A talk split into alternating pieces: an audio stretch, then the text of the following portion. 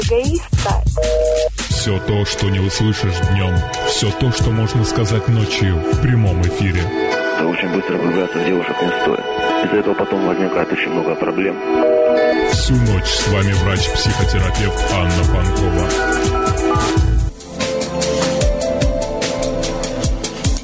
Добрый вечер. Добрый вечер, дорогие ростовчане. Здравствуйте, наши постоянные слушатели, те, кто ждут эту программу, так же, как жду ее я. И здравствуйте те, кто сегодня, может быть, впервые будет крутить ручку приемника и вместо привычной музыки услышит человеческий голос и рассказ о том, что может быть грустно и одиноко, о том, что нет рядом человека, которому тебе так хочется сказать. Мне хорошо с тобой. Я люблю тебя. Ты моя радость. И если вам сегодня грустно и одиноко, оставайтесь с нами. Слушайте и звоните. Звоните и рассказывайте о том, что вас веселит или огорчает, радует или печалит.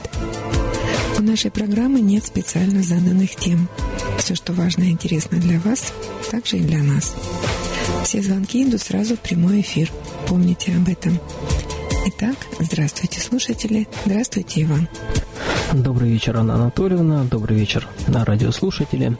Телефон в Ростове-на-Дону без наценок и без комиссии 8 903 406 73 76 и прямой городской номер 256 73 76. И вы можете слушать программу в интернете в режиме онлайн на сайте программы панкова.фм и группы ВКонтакте «Радио Тихий Дон» и группа «Ночной разговор». Звоните. И у нас есть звонок. Алло. Алло. Да. Алло. Здравствуйте, Анна Анатольевна, это Аня. Здравствуйте, Аня, рада вас слышать. Да, да я тоже так просто звонить, соскучилась уже. Я пару раз звонила, но если я не звоню сразу в начале передачи, то потом и поскольку я не крушаю эфир, я не знаю, в какой момент звонить. И все время занято, я не дозвонюсь. Вот. Ну, сегодня вы поступили очень предусмотрительно. Позвонили еще до начала программы. Да, к тому же я послушала вашу терапевтичную заставку. Это... Да, я вот второй раз попадаю прямо, когда на эфир и слушаю заставку вот так случайно. Это уже... Это 80% терапевтичности. Вот просто вот людям нужно просто слышать эти слова, и уже все хорошо. Угу. Мне ну, часто слушатели говорят, что он говорит, да я составку только послушал и, и заснул, и все. Да, да, вот я, я просто сейчас уже как бы это знаю, но вот раньше, знаешь, вот ты заставку послушал, и уже вроде ты не один, и можно дальше жить. Вот. Одна мне рассказывала тоже слушательница. Она как-то сидела, так загрустила на кухне. И к ней подошел ее сын и говорит, ну, если тебе грустно и одиноко. Ну, есть же человек, да. Аня, ну, поделитесь, как, как у вас дела? Как ваше? Великое переселение во имя любви продолжается. Да, да. Знаете, вот что я вам скажу. Осенью мы же ремонтируем квартиру, живем в городе, не в деревне. Город — это ужас. Вот после того, как я, сколько я не помню, там, ну, два года, как в деревне жила или что. Город такой, это скопище соблазна. Вот. И я еще раз, вот я когда в деревне жила, вот мне казалось, я понимаю, почему вот часто, ну там, как люди куда-то уходят в отшельники или еще куда-то там, или еще что-то. И все равно я вот до сих пор иногда об этом думаю, и мне кажется, что это какой-то вот более легкий путь. Вот ты когда куда-то уходишь от цивилизации. Э, ну, я сейчас не готова это объяснять словами, потому что я сама для себя это еще не сформулировала. Но все равно как-то вот проще. А ты вот попробуй в цивилизации вот так в социуме пожить. Вот. Ну да, иск, искушений, искушений много. Да, вот, вот это, да, вот это слово, вот то, что много искушений. Угу. И как бы ты там живешь, живешь, и все хорошо, так налаживается, все нормально, и мир прекрасный, и природа сам с собой ничего не надо. Это вот все. Ну, к тому же понятно, что как бы больше возможностей. Я, по-моему, месяца три назад вам звонила, как мне и я работу сразу же нашла, потому что это как бы город, не деревня, я как бы сразу так устроилась. Но вот эти вот все искушения, вот я не пойму, хорошо это или нет, и я вот уже жду, когда мы назад вернемся. Вот, потому что всего, чего мне нужно, я поднабралась. Ну, там, еще одной реализации. Как мне когда-то дочка, когда уже тут я была, мотивировала меня, чтобы я пошла на работу, чтобы деньги я отправляла. Она пыталась меня мотивировать, чтобы реализоваться. Я говорю, ну не надо, это не мотивация, я уже реализовалась в работе, мне не нужно. Вот. А в чем вы там еще, вы говорили, нашли работу, и что, что вы там? Да. В чем, да. в чем реализовались? Вы не, вы не поверите. Во-первых, конечно же, во-первых, конечно же, у меня есть плюс то, что я могу перебирать, потому что я, ну, вот искала там, ну, вот, ну, работу не для того, чтобы там на хлеб заработать, да, уж если как бы работать, ну, вот, чтобы так, ну, да, вот, можно сказать, что я перебираю, да. Конечно, да, плюс. Но э, вот людям еще раз скажу, мне кажется, тоже никто не поверит, но вот если ты чего-то как бы действительно хочешь, это оно приходит потом все равно само. Ну, наверное, конечно, если есть возможность перебирать.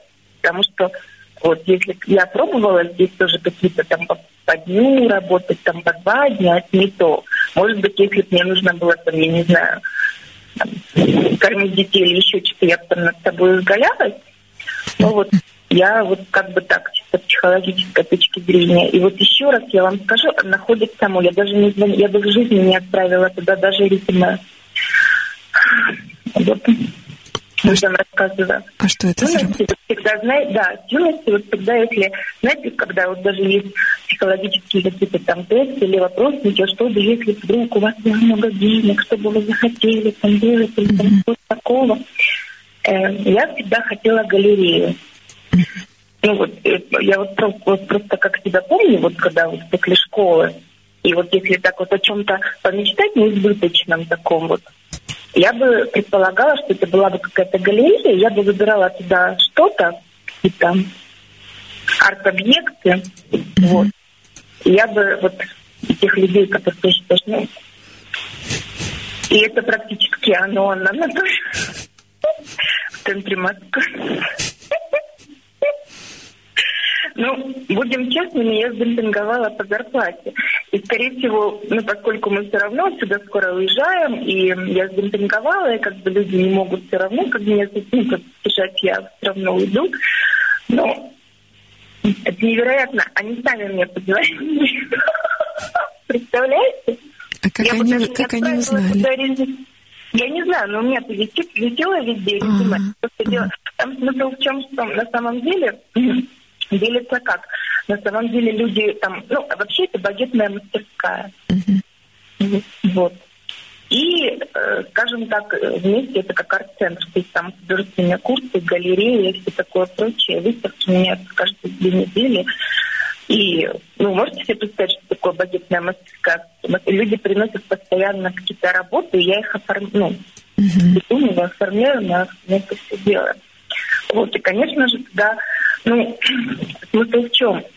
На самом деле, э, если бы я не знала, то можно себе предположить, что ну, должен быть человек каким-то художественным образованием, дизайнером, чем-то такое. На самом деле, для того, чтобы продавать, нужно уметь продавать, и должна быть клиентоориентированность. То есть, ну, вот все мои наработки, а, вот люди, которые вот узко ограничены с художественным дизайнерским образованием, они могут только подбирать, но они не умеют они не клиентоориентированы, они не могут это продать, скажем так. Ну, вот. И поэтому э, вот есть продажники, да, а есть вот оформители.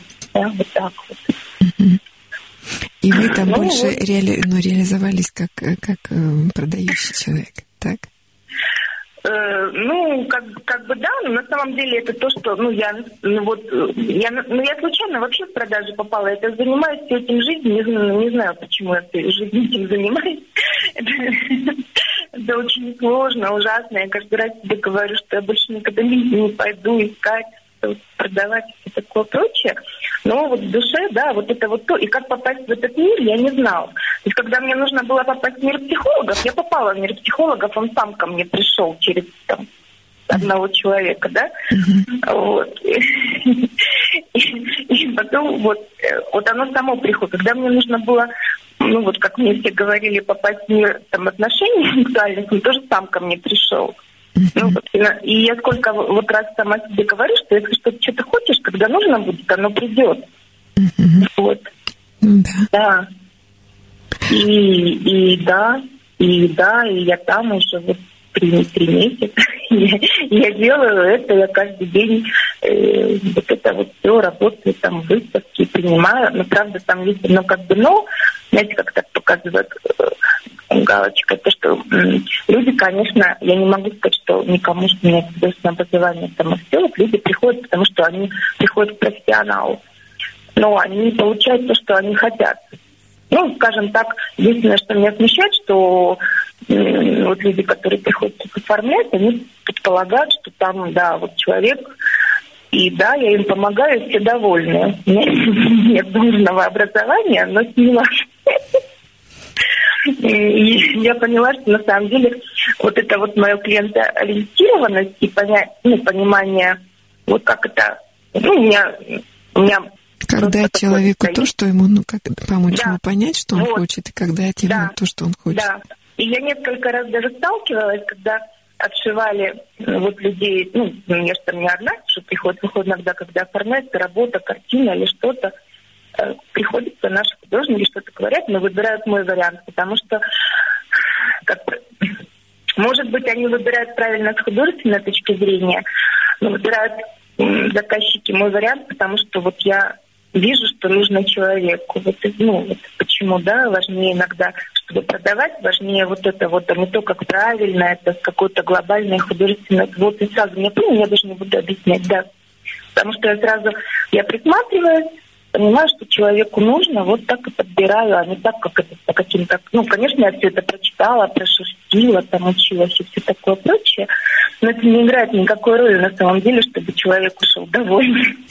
Вот эти вот все знания совершенно не нужны.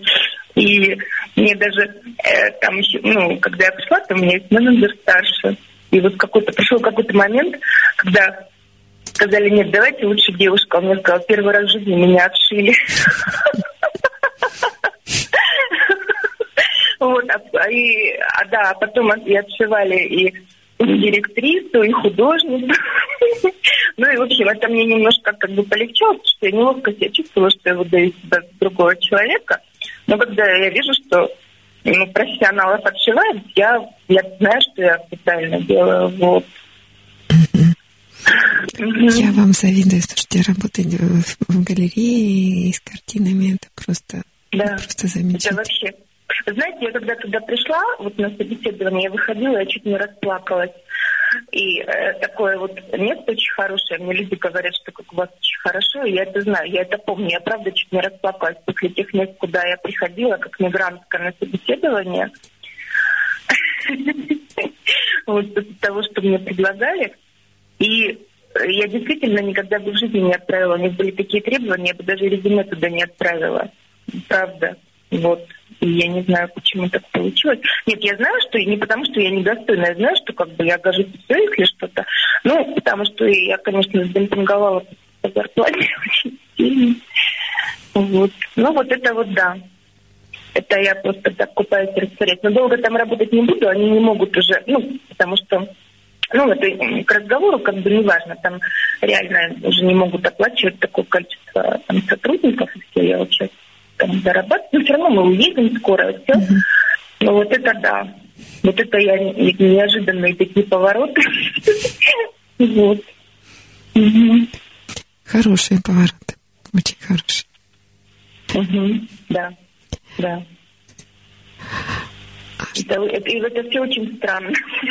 Все очень странно, все, что со мной происходит. Ну вот. Ну и это, конечно, да, немножко все искушает, вот деньги, город и все. И я поняла куда-то, когда я вот там еще зеркала и все это, вот эти ручные работы. И я поняла, что вот если бы у меня были деньги, я бы поняла, куда я складывала. Ну не то, чтобы я стала коллекционером или что-то, но я поняла, я теперь знаю, куда можно складывать. Ну так там ну, ничего не надо такого, да? А вот теперь я знаю, что вот чтобы можно было я знаю, что, знаете, вот есть разное понятие порядка. И есть, есть мое понятие порядка, но я с очень многими людьми схожусь в этом. А для меня порядок — это когда нет некрасивых и ненужных вещей. Вот, поэтому то, что вы сейчас говорите, мне очень близко. Куда можно вкладывать это в то, чтобы ну, тебя окружали красивые вещи. Mm-hmm. По-настоящему красивые. И ну вот это такая эстетическая потребность, она действительно дорого обходится. Да.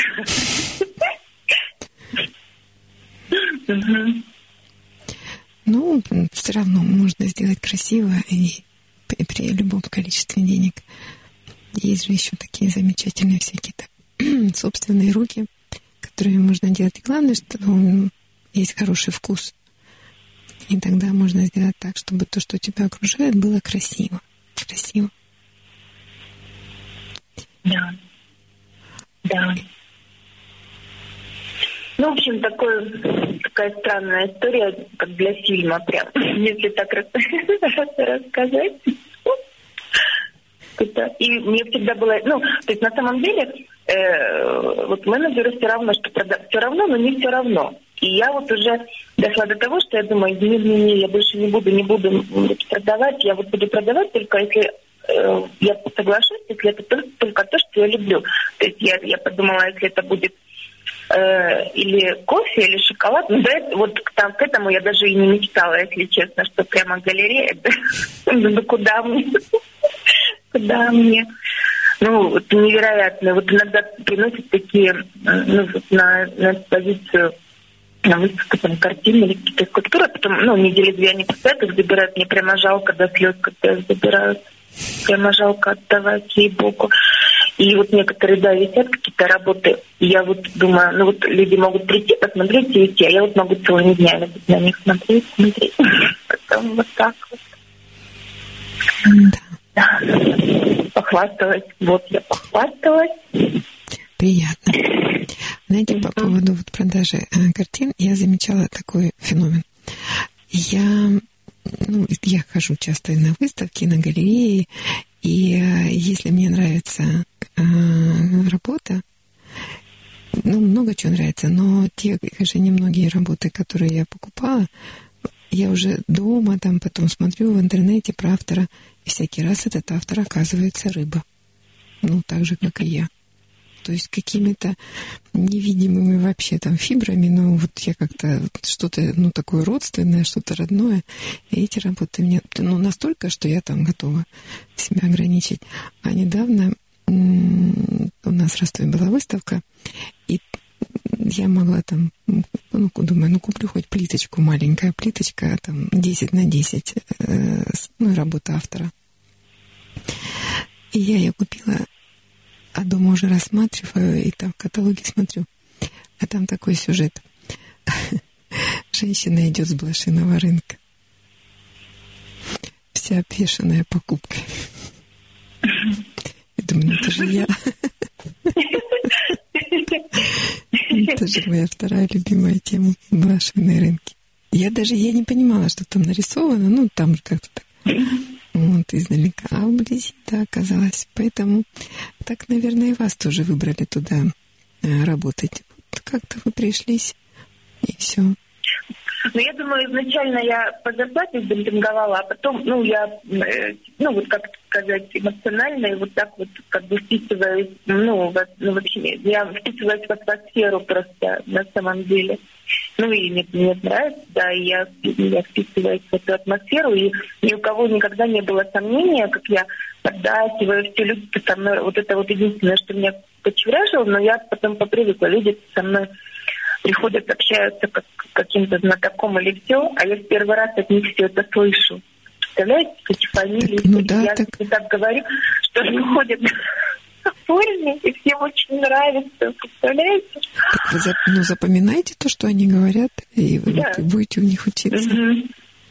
Да. Ну вот да, ну вот да. И ну, я всегда знаю, что я сколько раз с ну, наталкиваюсь, на самом деле, чтобы продавать, иногда даже вообще не важно. Вот, не знаю, просто, просто смотришь, да, человек, ну, ты на волну человека становишься, и неважно, как бы ты знаешь или не знаешь, продукт, не продукт или еще что-то такое. Вот личный контакт. Находишь, человек тебе доверяет, он просто почему-то вдруг потом отдал. Вот. Ну вот, это так. Хорошо. Аня, а есть что-то, что вас огорчает все-таки? Огорчает.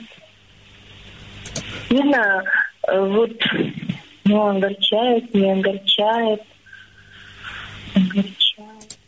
Поначалу, вот, кстати, неожиданно, мы э, ругались с мужем по поводу работы. Я думала, это мне какой-то тренинг обычного терпения или что, или как. Вот. На самом деле, я не знаю почему, потому что всегда по поводу всех-всех-всех-всех-всех работ или что-то такое, он всегда там все там стороне и все такое прочее. А тут как бы, тут я не, ну, не буду очень, ну, как бы вдаваться, что почему, почему, потому что это э, мало ли эфир или что-то такое. Ну, и было очень, ну, пара рабочих моментов, которые бывают вот везде. Ну, у меня просто очень хороший, мне с людьми повезло, у нас мастер очень хороший на работе, и менеджер, под которым я работала, э, работаю сейчас пока, я думаю, что скоро уйду, он тоже очень, очень хороший, мне помогал. Вот. И э, как же объяснить? Ну, мало того, что меня вообще нельзя критиковать, тем более близким людям, я критику могу переносить только от начальства, от директоров, э, которые для меня авторитетны, ну, от людей, которые для меня авторитетны. И то в очень мягкой форме. Вот. Мне нужно так преподносить. А вот да, потом, а тут вдруг я стала приходить, прихожу домой и что-то такое вот делюсь, рассказываю по работе что-то, то-то, вот. А может, все это как какой-то... Ну, вообще, это вечно мне такой вот тренинг. У них, я все никак не могу принять с самого начала. У них принято вообще так разговаривать и все, а я все на себя приношу. Я, меня очень облегчает. Я когда в их семью с мамой, там, вот он с братом, с родственниками, я смотрю, они между собой так разговаривают. Это для них нормально. А я же такая нестранима. Вот. И он как-то это все... И он как-то это все рассказал, что чуть ли не меня делал крайне что-то такое не пойму. А я знаток, и то есть я прихожу домой, ну, я ему потом говорю, я как тот муж, который приходит домой, а на него... А, э, тут, естественно, конечно же, как плюс, как э, всегда, как в фильме «Москва слезам верит», что если я работаю, то я прихожу и даже посуда помыть, хотя он тоже работает. Это невероятно, невероятные штуки. Приду на 10 минут раньше, ой, ой, прости, я посуду несу. То есть, конечно, тут да, если... Ну, вот я никак не могу понять это отношение какое-то у него что он работает тяжело физически, зарабатывает деньги. Я работаю не тяжело, не физически, деньги трачу ну, на себя, там, на ребенка. И, но он считается, что о, она работает, нам всем там все, мы тихо-тихо, выходной, моем посуду, там, ты после работы, ну, такое вот. Это очень мило, конечно. Мама приучила так, наверное, я не знаю. Мне мама рассказывала, у нее три сына. Вот. И вот муж мой, он средний.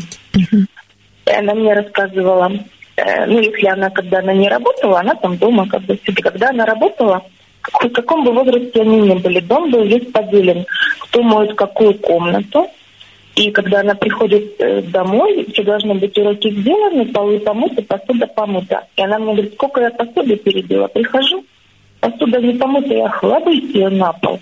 Пол плохо помыть. Я хлопаю ведро воды, перемываете. Представляете, ужас какой? Ну, так он просто приучен. Это у него да, рефлекс он, такой. Он просто, у него рефлекс. Он просто приучен, что если женщина работает, она должна прийти домой и ничего не делать. Понимаете? Очень помнила, конечно, вот. Ну, жестко, как бы жестко, но, но я не знаю, если у меня было три сына, может, по-другому как бы не Нет, по-другому там никак. Я думаю, только так. Это, знаете, Она такая здор... называется здоровая дедовщина. Да, да. И вот да, вот так вот они были, они все вот, вот. Наверное, я, я считаю, что по-другому она никак одна не могла с ними вот только вот так вот, как их строить, и вот так вот как бы орать. И после этого, наверное, я такой ангел после такой мамы, что просто, ну, как меня не любить. Ну, будьте благодарны, вы пользуетесь результатами ее трудов. Да, да. Я пользуюсь только все-таки вот этим вот приучением. Вот этого, конечно, никак не выбьешь, да. Да и зачем? Пусть будет что-то плохое. Пусть остается. Ну, и вот до такой степени, и даже меня в какой-то момент это начало психологически отдалять. И вот если я вижу, что э, я такой раненый человек, и все, а у них принято, они разговаривают, ну, наверное, я же говорю, с меня пацаны, наверное, иначе никак. Они в семье, с мамой, они, они кричат друг на друга, все. То есть, когда моя дочка приехала, она мне говорит, мама, если бы со мной так разговаривали, я бы, я бы заплакала и решила, что это край ужас и кошмар. Вот. Ну, вот они вот три брата с мамой между собой так разговаривают в семье. И мне тоже кажется, что вот я, ну, что когда он мной разговаривает, я до сих пор не могу привыкнуть иногда, что он, он просто так разговаривает, а для меня это все, это разрыв.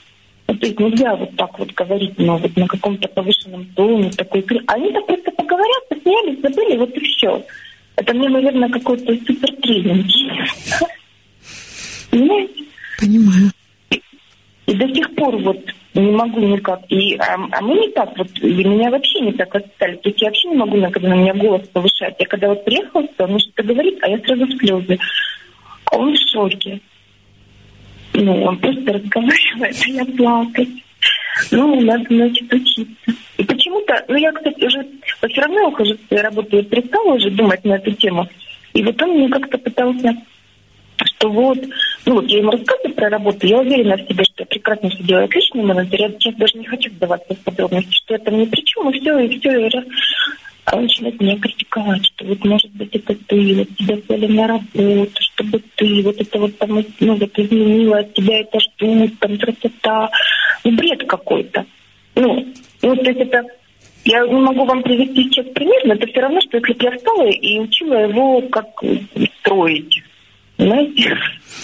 Нет, вот. это не о том, как работать. Я думаю, что это ну, об отношениях. Ну, он могу, пытался быть... Скажите, что он имеет в виду? Он пытался ну, быть объективным. И, ну, это моя гипотеза, да, когда вы ну, рассказывали об отношениях на работе, о том, ну, да, может быть, о, о том, что вам казалось несправедливым по отношению к вам. Mm-hmm. И э, в силу того, что в целом эта работа вам нравилась, и вы ну, чувствовали, что вы справляетесь очень хорошо, а, а сейчас я поняла, а, он пытался уменьшить у вас чувство триумфа. Вот какая... Чувство какое? Чувство триумфа. Да. Вот какая Может, я молодец. И дело в том, я о себе понимаю, что меня мое чувство триумфа никогда не подводило. Как только я ему предаюсь, обязательно получаю обратную да. реакцию. Да. Вот. И, видимо, он тоже пытался вас как-то немного привести к середине. Угу. Вот может быть, это может быть, быть правдой, потому что на всех других работах, когда было ужасно и мне не нравилось, он всегда меня поддерживал. Ну, вот ну то есть он а из другой меня. Ну, крайности, они всегда плохи, так как самые низкое, да, когда ты опускаешься на бездну отчаяния, и он вас к середине, да, не так уж там, давай посмотреть с другой стороны, не так плохо. А когда вы улетели в противоположную сторону, он тоже пытался вас немного ну, заземлить, потому что, помните, я ну, говорила часто в программе, когда человек предается своему искушению, а он становится таким плотным, и другому человеку неловко рядом с ним вот ощущаешь какую-то да. неловкость. Ему было неловко. Да, да. Mm.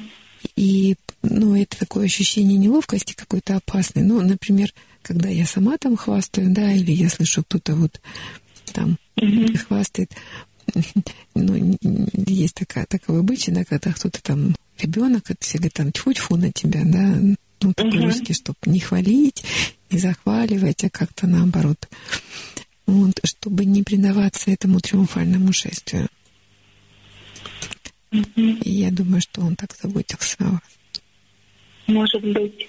Я уже, надо было мне раньше вам позвонить, вот сразу вы все расстали. Я уже, я уже для себя решила, думаю, ну, у него скучная работа, он мне давай советы какие-то давать, какие-то по продвижению, там, или давай, и вот полностью что, и в телефон, а как сегодня, и звонить, и что, как и все спрашивать досконально, и все, и в результате я знаю, что мы поругались. И вот это вот все меня изводило, изводило, доходило до того, что я говорила э, именно спорт отношения да нет, ну что ты, я ну, искренне, он искренне не понимал, что почему. И такая, ну, в общем, ладно, это как бы я, ну, наверное, раньше бы а мне, я понимаю, что не без моего умысла. Я в конце концов бросила разгадывать эту загадку, то есть я для себя успокоила как? Он это делает не специально, он не хочет мне плохо, но он почему-то не видит, что мне это не нравится. Меня вот это добивало. Почему-то он раньше видел, что вот мне плохо. А сейчас он не видит, что мне плохо об этом говорить. И каждый день одно и то же, каждый день одно и то же. И через два месяца он довел меня до того, что я стала на него орать и обзывать его, представляете? И вот он когда добился этого, он чуть-чуть утихомирился и как-то на меня даже обиделся, что я прям почувствовала себя виноватой. От этого мне стало еще хуже, что я не могу ему объяснить, что он меня достал, что мне было плохо, иначе как вот так заставить замолчать его в тот момент было невозможно. Мне просто хотелось, чтобы он замолчал и перестал мне советовать и говорить, что надо делать, понимаете? Это был какой-то край. И я вот сейчас уже рада, что по мере всех обстоятельств я даже оттуда уйду, хотя, конечно, деньги и соблазны и все такое прочее, но это было ужасно. Это было ужасно. То есть а, он советовал вам, как лучше делать э, эту работу? Да, да. Вообще бред, вообще какой-то бред. Ну как ужасно, он гордился мной и все, он ревновал, переживал. У меня менеджер, мы работаем, ну вот там мастер, два, два мастера, и я с менеджером. Парень молодой, 26 лет, такой, короче, там классница. Там намеки все какой-то, я там палку не перегибаю. То есть тут какая-то там ревность, она 10 минут задерживается, тоже это все. Вот и все. Он постоянно мне советовал, и даже продолжалось, и даже после неприятного момента, когда я наорала и обзывала его, просто вот я не хотела, чтобы он замолчал, он там чуть-чуть пообижался, но потом это опять началось. Сейчас это опять вот, ну, как бы, ну что, как дела на работе? Хорошо. И я говорю, я не буду это обсуждать. Но иногда он меня вытягивает, начинаю говорить, и опять цепляюсь на эту удочку, попадаюсь. И вот, вот со стороны сказать, ну, я пробовала все что угодно, не реагировать, да, вот на совет, говорит, да, да, хорошо, да, конечно. А видит, что я лукавлю, нет, вот, и пока не достанет, вот как бы не успокоится, понимаете? И какой-то, не знаю, ну вот сейчас по стечению всех обстоятельств я хочу, чтобы это закончилось. Ну да, это были такие ужасные моменты, ужасные моменты. И я понимала, я думала, я думала много размышляла, это мне какой-то урок, чего он от меня хочет, чего мироздание хочет меня научить. Потом думала, я в нем ошиблась, но раньше таким не был. Да что ж я делаю? А потом я плюнула все это разбирать. Вообще, решила не обсуждать работу. Ну вот и все. Угу. Мне кажется, что вот а, хотела уточнить, а когда вы про другие свои работы ему рассказывали, там, где вы себя некомфортно чувствовали, тогда так, таких советов не было? Ну, не было вообще советов. Ну, во-первых, я как бы, да, ну, я на одной работе я рассказывала только, что мне было некомфортно, и он очень сильно поддерживал. Он говорил, уходи, там, он говорил, что мне пойти к нему, директору, там, сказать и все. С одной работы вот с другой он просто мне сказал, увольняйся, тебе там плохо. И вообще со всяких других, где я сомневалась, но я хотела пойти работать ради денег, ну, потому что мне неудобно, что я столько времени сижу, ничего не делаю, там ни денег в дом не приношу, ничего. Но мне не нравилось. вот. Я пыталась, ну вот он никогда, он сам, ну, он меня как бы поддерживал. То есть я бы сама, может, даже и не уходила, а пыталась себя насиловать. Но он всегда говорил, да ладно, ну что, найдешь другую, мало работать, ну, не надо. А вот а здесь, ну, как-то, ну, ну, ну, ну, не знаю, ну, это, ну, бред все время спрашивал, давал советы, как работать, и что, что не я в этом виновата, что плохо продвигается, ну, что можно и лучше, а я чего-то там не делаю, представляете? Вот. Ну, советы бредовые действительно не нужны, потому что я серьезно говорю, потому что я учила его строить. Ну, вот. Есть э, такой момент психологический, когда, ну вот муж и жена, да, женщина успех мужчины, успех мужа воспринимает как плюс себе, и она это воспринимает как наш общий успех. А мужчина, как правило, успех женщины, ну такой профессиональный, социальный, воспринимает как минус в себе, как будто бы она это у него забрала. Вот он бы должен был там как-то подняться, да, а вдруг вот она поднялась. Ну, это, конечно, не единственный э, вариант, но так, такая нотка присутствует э, в отношениях, такие гендерные законы. И похоже, что он, ну, вот для вас это работа, это был успех, да, и он хотел в нем участвовать, чтобы это был не только ваш, но и его успех. Uh-huh что вот он в этом участвует, он так включился. Именно, как вот, знаете, есть люди, с которыми, э, которые в беде тебе посочувствуют, да, но не могут разделить твою радость.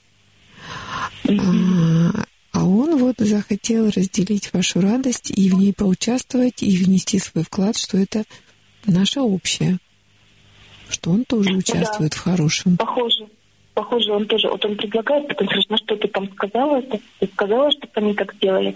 А идея заранее бредовая. Я 20 лет работаю вообще, ну как-то, знаю, я говорю, ну, э, ну, я уже говорю, да, да, сказала, да, а он чувствует, что я лукавлю как-то. То есть, да, вот, наверное, то, что вы говорите, что как будто бы он предложил, и это там пошло, и эта идея добрая, и как будто бы потом я думаю, ну, скучная работа. Он хочет участвовать в таком, да, то есть доходило, знаете, до бредовых, как, ну вот, как дурацкий такой спор. Я ему говорю, а слушай, а чего ты такой умный не откроешь багетную мастерскую? Так все знаешь, как. Где? Что-то я не вижу. Ты же такой умный, ты такой молодец, все знаешь. Ну, это нельзя так говорить. Ну, вы знаете, доходило до того. Я говорю, что-то я не вижу, чтобы ты был... Представляете, ужас какой. Ну, ну, вот правда. Ну что ты сказала, ну что они сделали, вот ты скажи, ты сделай так. Идеи он в интернете, я все так говорю, представляете, все тянется. Конечно, мне теперь легче просто это бросить. Потому что я не могу, я, я говорю, это портит наши отношения. Мы не можем это обсуждать. Представляете, на что я наткнулась? Это ужас какой-то. Нет, ну это просто одно из проявлений разнообразия совместной жизни.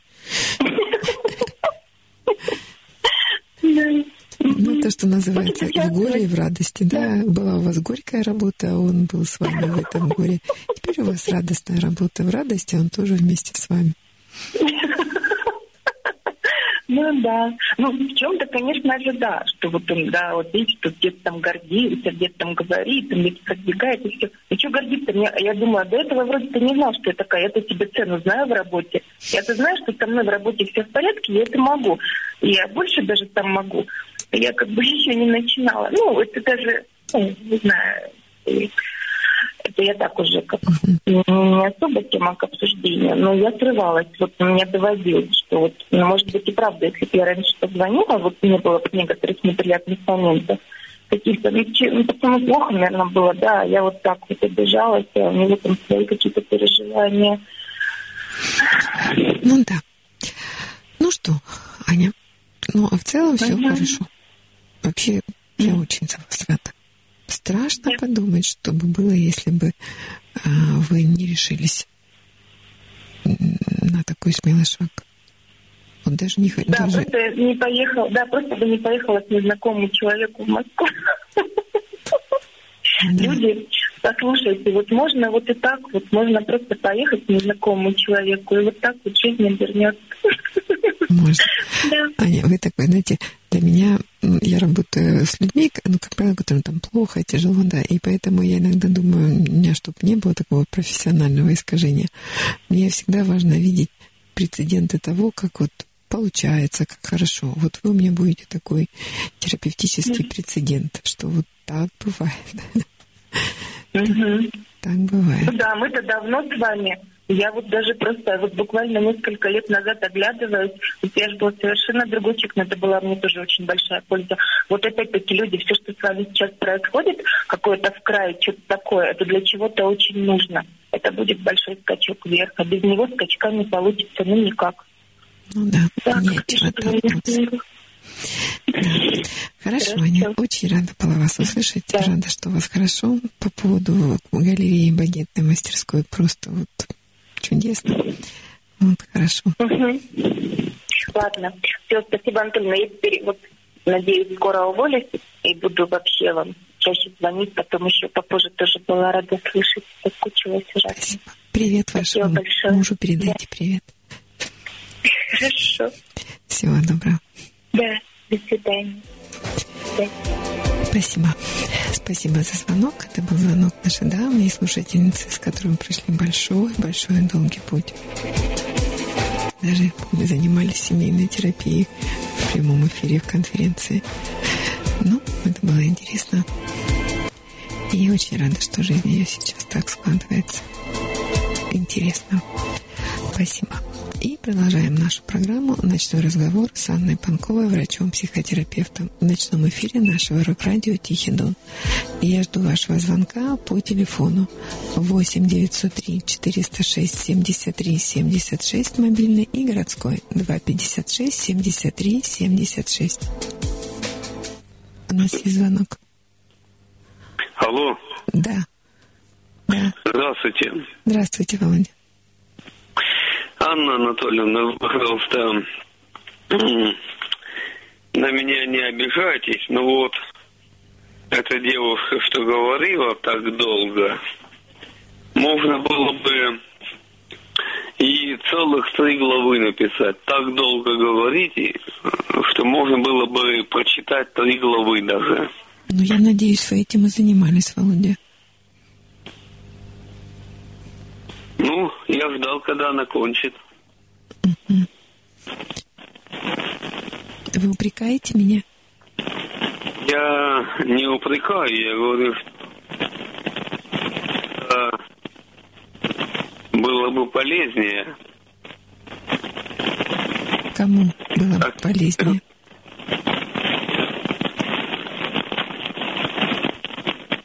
Володя, вы приемник выключили? Вы приемник выключили? А вам не слышно меня? Очень большой шум. Большой шум. Сейчас. Как бы поправить? Что выключите приемник?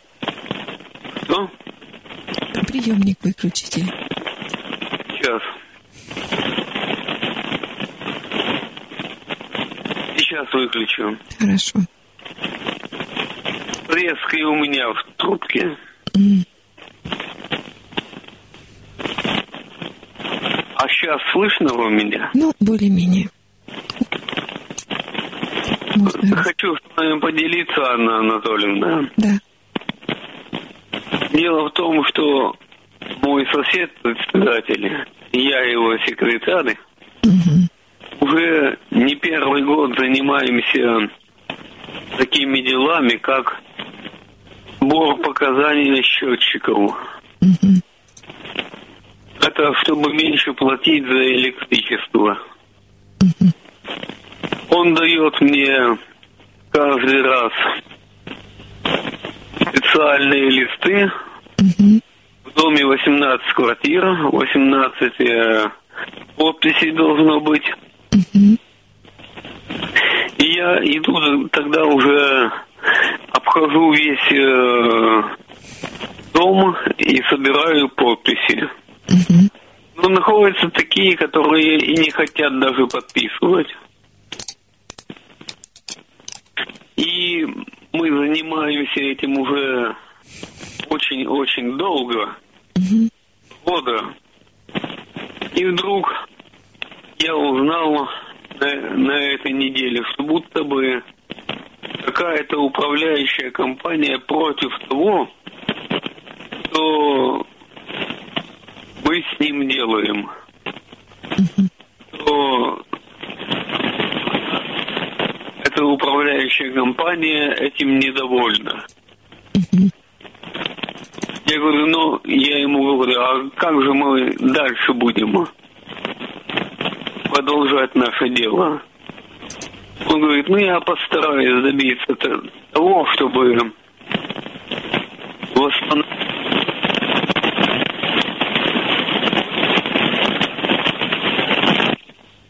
Анна Анатольевна. Да. Вам слышно меня? Очень сильный шум, Володин. Вообще практически не слышно. Что у вас с телефоном? Я не знаю, может быть, телефон разряжается. Ну, поставьте его на зарядку. Может быть. Но факт тот, что пока мы не будем собирать показания счетчиков. Будем э, добиваться того, чтобы показания счетчиков я собирал так же, как и раньше. Что еще могу рассказать? Что вот на неделю назад нарисовал я два старших офицеров. Одна, один, который на пенсии, а другой, который еще работает. Из очень серьезной службы. Мгм. Да. Одному я переснял на ксероксе и, и подарил, Мгм. а другому еще не отдал. Мгм. При возможности я пересниму на ксероксе и копии ему отдам. Хорошо. Что еще могу сказать? Что читаю я читаю сейчас прозу Иштвана Фиките. Слышали о таком? Нет. Это чехословацкий писатель. Пишет он прозу о природе. И хотя это для молодых людей проза, она хорошо. Хорошо.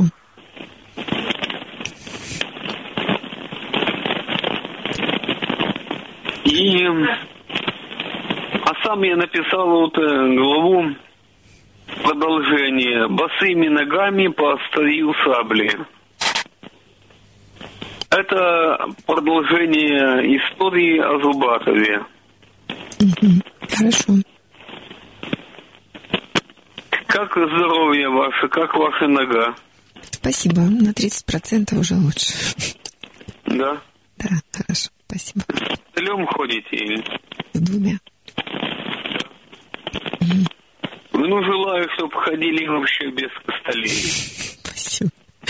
Я постараюсь, конечно.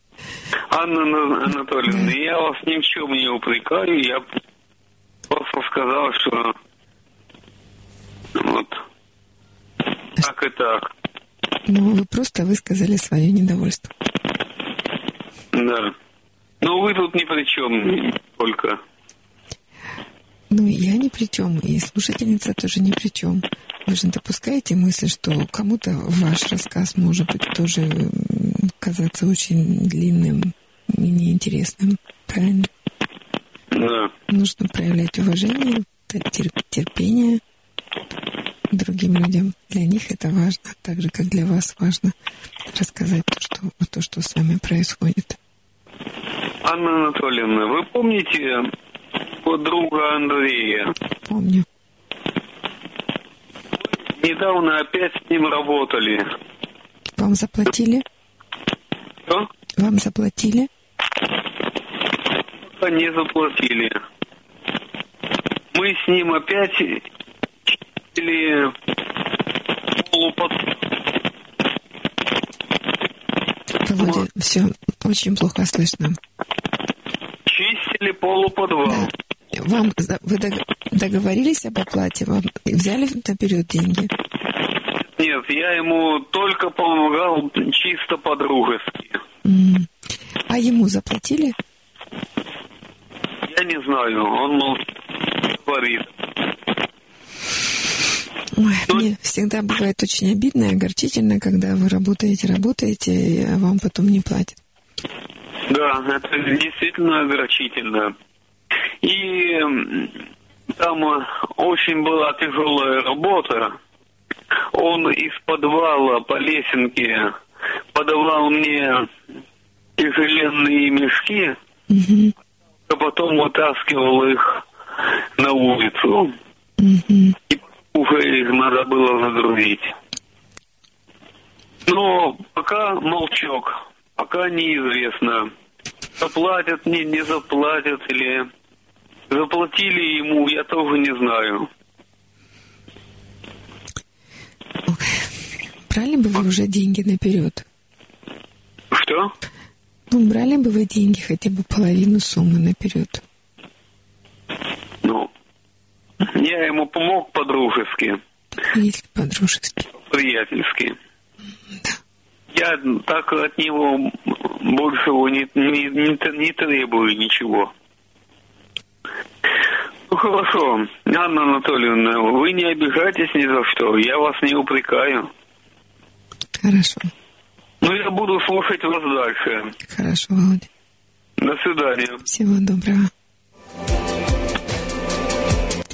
Это был постоянный слушатель нашей программы Владимир, который слушает, пишет романы, делает иллюстрации к своим романам, живет полной жизнью, ну, настолько, насколько это возможно для него, и творчество, да, старается дружить, помогать. Спасибо. И мы продолжаем нашу программу «Ночной разговор» в ночном эфире нашего рок-радио «Тихий Дон». Я жду вашего звонка по телефону 8 903 406 73 76 и городской в Ростове-на-Дону 256 73 76. Звоните.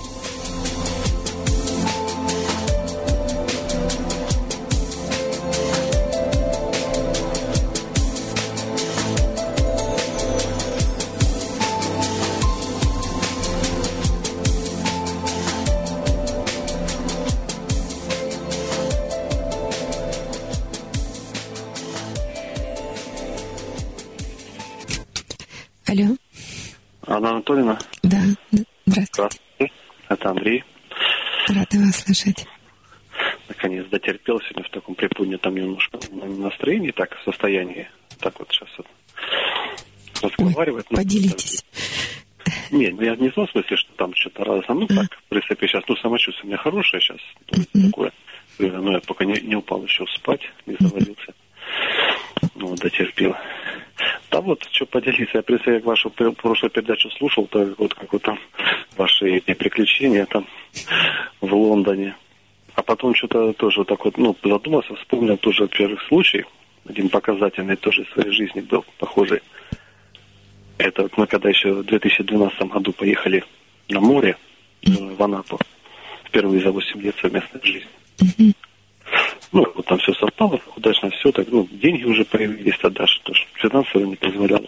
Ну, в общем, мы же приехали туда-сюда, там, ну, и вот какой-то день уже там купаемся в море.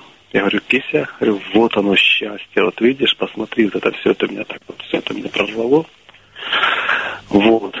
И потом все так помолюк, и когда вот приходим уже в домик, ну, так вот в обед, на обед отдыхать, звонят с работы ей.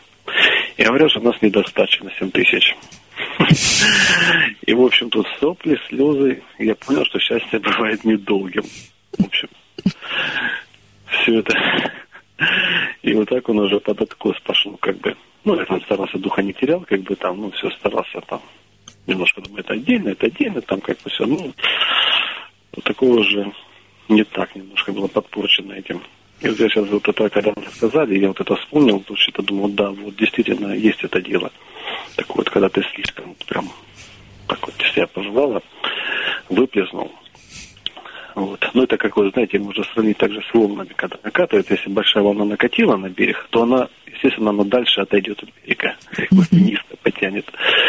так вот все, оно как бы во всем тогда, вот если ты завысил важность чего-либо, тебя возвращают на землю. Ну, как сначала тебя, конечно, вниз резко держат, а потом ты уже поднимаешься, выравниваешься. Да, вот как вот, вот пульс сердечный, да, вот на мониторе, да, показывает, что там так раз, ровно-ровно, а если сильно прыгнул, то потом резко падает вниз, потом выравнивается. Ну, как бы вот так. Ну, тоже немножко вспоминал разные события. Там, что там где-то, если я вот сильно прям вот ну, бывают людей, да, там человека там скажешь про человека, да он такой там, о, там вообще. А потом человек тебе пух, в свою худшую сторону. А, ну, так, бывает, да, там перехватишь, когда кого должен с ним какие-то случаются, оказывается, даже если он не хотел человек этого, ну, вот есть такое, ну, называется, как вот есть завышение важности. Идеализация. Да, ну или как-то там, ну, можно, да, кому как удобно вот называть. Ну, кто как понимает. Идеализация, да, ну и как с кумой своей тоже думал, там тоже ее там расписывал, расписывал. Она мне так немножко нет показала на скалу. Да, правы буддисты. Вот середина.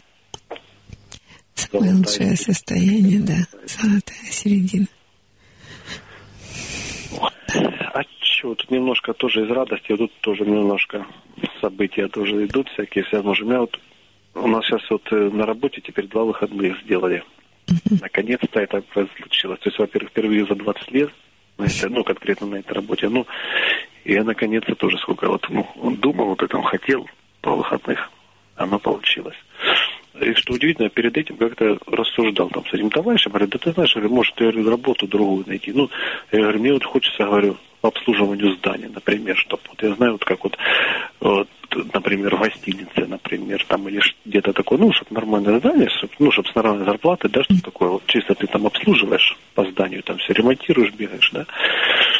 И вот тут же нам раз меняется, смотрю, значит, есть какие-то закрутилось что-то, и нам теперь, мы не просто там по профессии столяр, маляр, там кто-то, а вот мастер по обслуживанию ремонта зданий и сооружений. Я в шоке был, думаю, как не узнать, как это. И вот, и, собственно, сооружение, то есть у нас переместили время рабочее, и теперь, ну, то есть воскресенье брали, раскидали по вот этим на пять дней. Теперь у нас 40 часов в неделю, два выходных. Ну вот, совершилось. Собственно, вот такое. Хотя как бы сильно не добивались, мы как-то один раз этот вопрос поднимали, там с каким-то техническим директором, он сказал, что, говорит, технические службы только 6 дней, что должны быть на месте как бы в основном. Ну, в общем так. И ничего. И тут, ну, само собой, как это, кто-то сменился, что-то там, и все, и вот так вот сделали нам. Хорошее дело, да. И куда же вы теперь этот э, дополнительный выходной, чему посвятите? Ну, чисто по-ростовски это обязательно. Это же в первую очередь, а там посмотрим. А жена рада? Ну, в принципе, как, ну, и то, что там прыгала, да, ну, то, в принципе, да. Ну, как вот, ну, что тут можно испытывать, какие чувства, да? Ну, наверное, дети рады.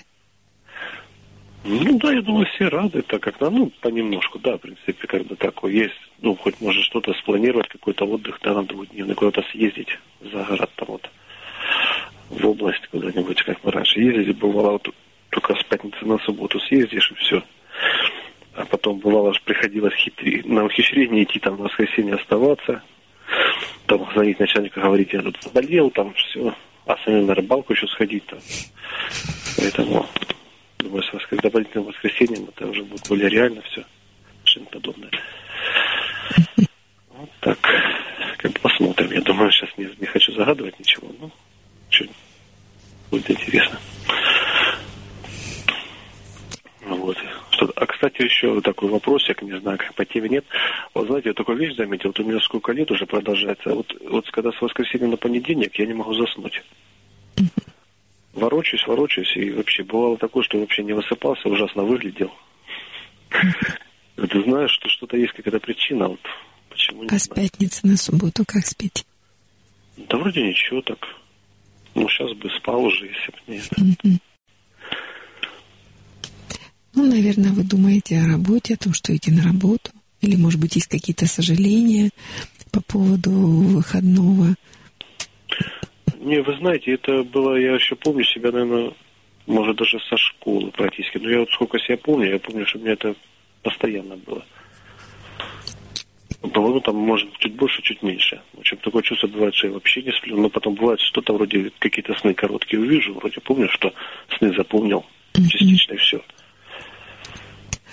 Ну, даже и в школе все равно это же понедельник, когда нужно идти в школу, на работу. Наверное, тревога все-таки есть о том, как. Мне кажется, и, и тревога, и разочарование, потому что ну, выходные — это вот, ну, как праздник какой-то, ну, это как Новый год, да. Ты все время ждешь, что вот чего-то будет, там, как правило, эти ожидания не оправдываются. И есть, наверное, какое-то разочарование. Ну и тревога по поводу учебы, работы, как там, что там. Может быть, поэтому. То есть, как бы точно даже не можете сказать, да? Ну, нет. Ну, да, может, ну, может, где-то что-то надо просмотреть в этом плане. Хотя, например, вот в прошлое воскресенье, у меня опять, ну, как мы в прошлое воскресенье работали, но это было не запланировано, должен был быть выходной, нам его на понедельник принесли. То есть я знал, что завтра выходной, но все равно у меня так это, у меня покоробило вот это обстоятельство, что опять что так я ворочался, ворочался и так, и так. Как-то пытался себя там... Ну... Я же говорю разочарование. У вас же было ожидание, что вот воскресенье выходное, то-то, то-то, бах, и поставили работу. Угу. Все равно разочарование. Да, ну, хотя, вы знаете, а когда рабочие были в воскресенье, я что-то вот не припомню. Было редко, когда такое было. Вот когда рабочий воскресенье, может, там уставал просто в этот день или что-то. Поэтому так меня это беспокоит иногда. Что еще вас беспокоит или чем вы хотели поделиться, что вы сейчас читаете, Андрей? Над какой темой размышляете? Ну, все честно, даже не знаю немножко, как сказать. Ну, если уже говорить, так говорит, ну, вот вы что-нибудь слышали о сторонниках плоской земли? Не слышала. Ну, в интернете вы можете найти. Ну, что-то такое мимоходом, ну, так особо ну, в общем, не смысл в том, что говорят, что наша Земля никакая не круглая, uh-huh. а плоская, и она не вращается. Что все это, то, что там снимки показывают из космоса, ну, это все вранье, там, в общем, тоже псевдо какая-то наука. А кому это выгодно обманывать людей? Ну, я не знаю, не хочу, не знаю, кому может быть выгодно. Ну, выгодно просто, чтобы, ну, создать невежество людей, незнание просто, да? Uh-huh. Ну, то есть, как, э, как это, глупыми людьми легче управлять. Ну, то есть, наверное, тем, кто хочет управлять, и все. Uh-huh. Ну, то есть, и Солнце, собственно, там говорится, что оно не огромное, а оно вращается над Землей. И, собственно говоря, ну, ну, как бы сказать, тут представьте, да, плоская чаша, да, uh-huh. наша Земля, ну, сверху купол. И Солнце с Луной вращаются над Землей. Uh-huh. Я вот когда-то представил, и потом читаю первую страницу Библии. Uh-huh. И создал Бог, как говорится, он отвер... и отделил воду от той, что сверху, и воду от то, что снизу, да? Uh-huh. И создал твердь небесную. То есть, как бы все сходится, понятно, да, с этой позиции, что такое твердь небесная. И, в общем, он сказал, говорит, и создал он светильники, то есть э, светило большое, светило маленькое, да, и звезды, и поместил на тверди небесной. И действительно все как-то попадает под описание, да, такое библейское. И Знаете, вот постепенно, вот, да, да. И что постепенно? А, не, ну ты постепенно. Я сначала, конечно, не поверил. Сказал, ну что за идиоты? Ну как же, ну мы же в школе учились, мы же снимки видели из космоса, да? И потом там показывают, ну хорошо, говорит, вы видите снимок из космоса, да? Вот посмотрите, говорит, и вот, ну, опытные, короче, да, вот специалисты по снимку, говорит, вот посмотрите, здесь, говорит, одинаковые элементы, говорит, откопированные облаков. Там это, потом, значит, ну, естественно, там много доводов очень всевозможных приводят. Так, так, там, ну, шифровки. Ну, вот главное, знаете, один основной довод, вот когда смотрю на небо, вот если вот э, в интернете набрать э, запросы «Солнце сквозь облака», и вот э, там интересную вещь можно увидеть. Что-то. Что-то Ну, как я это? Угу. Секундочку. Хорошо.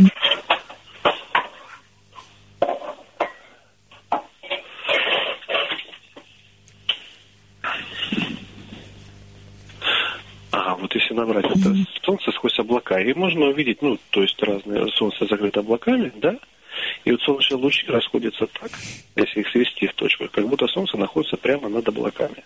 Мгм. Причем также аналогии можно просмотреть, когда на фонарь обычный уличный светит в тумане, то есть лучи также расходятся. Ну, то есть таким образом. То есть много разных, ну, размышляю, ты размышляешь, потом думаешь, ну, если бы солнце светило, да, там полностью нас больше нашей планеты освещает, там, половину земного шара, да, как показывают. То есть мы должны видеть свет на все небо. Должен быть освещаться все небо. Залито солнцем должно быть светом. Но ну, кружочек, который может то любое облако закрыть, да, и создать тень. Ну, так оно же далеко, поэтому он может закрыть. Ну и потом Ну, же да, тень понятно. падает не на всю землю, а только под облаком. Ну, под облаком, да, но еще можно, если вот обратите внимание, когда вот, э, ну, закрыто облаками солнце, то, э, яркое пятно можно видеть только в определенном месте. Мгм. Хотя оно должно быть на все небо. Если солнце такое огромное и освещает пол земли, Так оно же далеко. ну, понятно. А чем дальше источник освещения, тем больше световой поток на поверхности. Ну, Так, да, то есть- подождите, стоп. Вот мне кажется, как раз, м, знаете, я вспомнила историю, я когда училась в 10 классе, по-моему, и у нас классная руководительница дала задание, мы там всякие научные теории а, объясняли.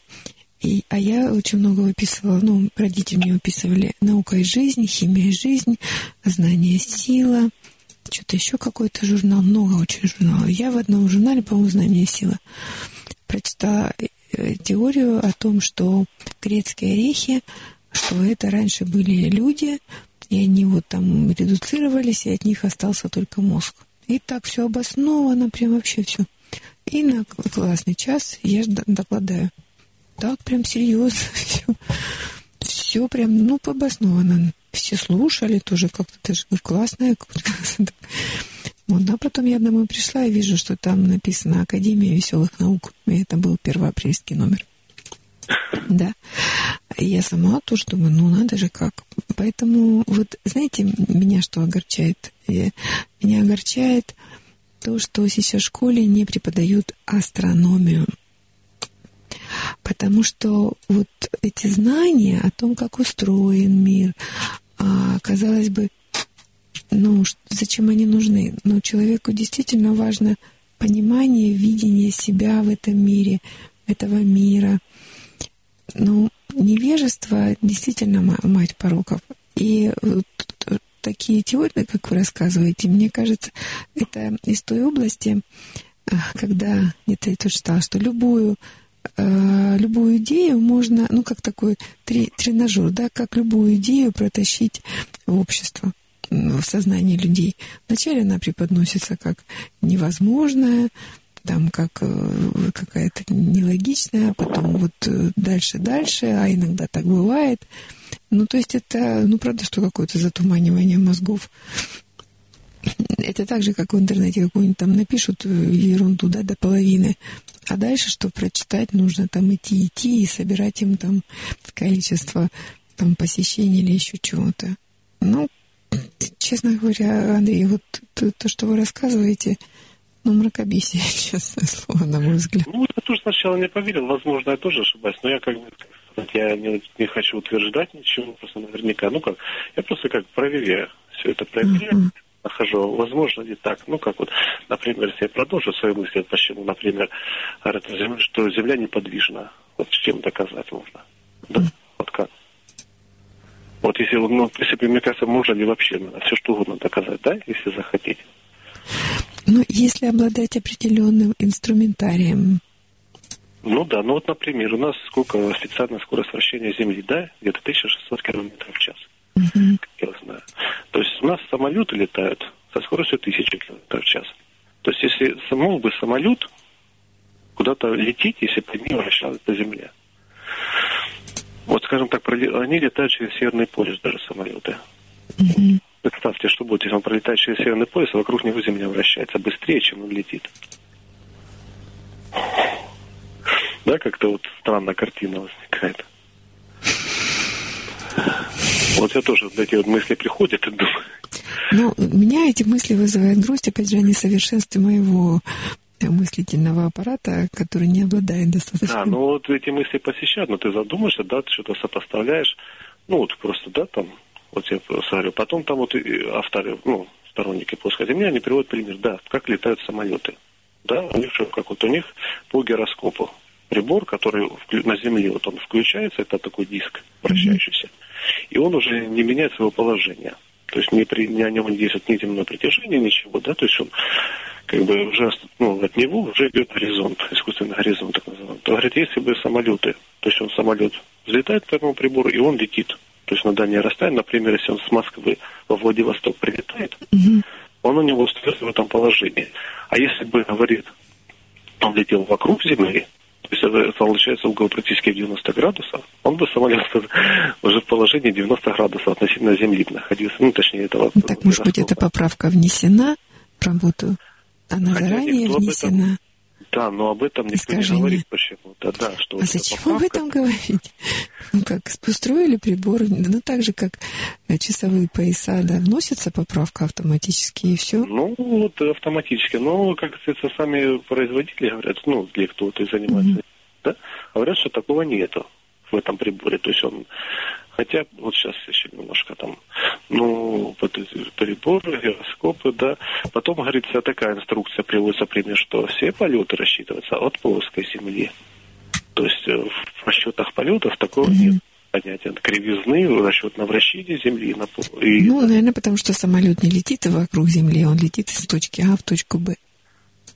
Да. Андрей, что-то у меня, знаете, просто...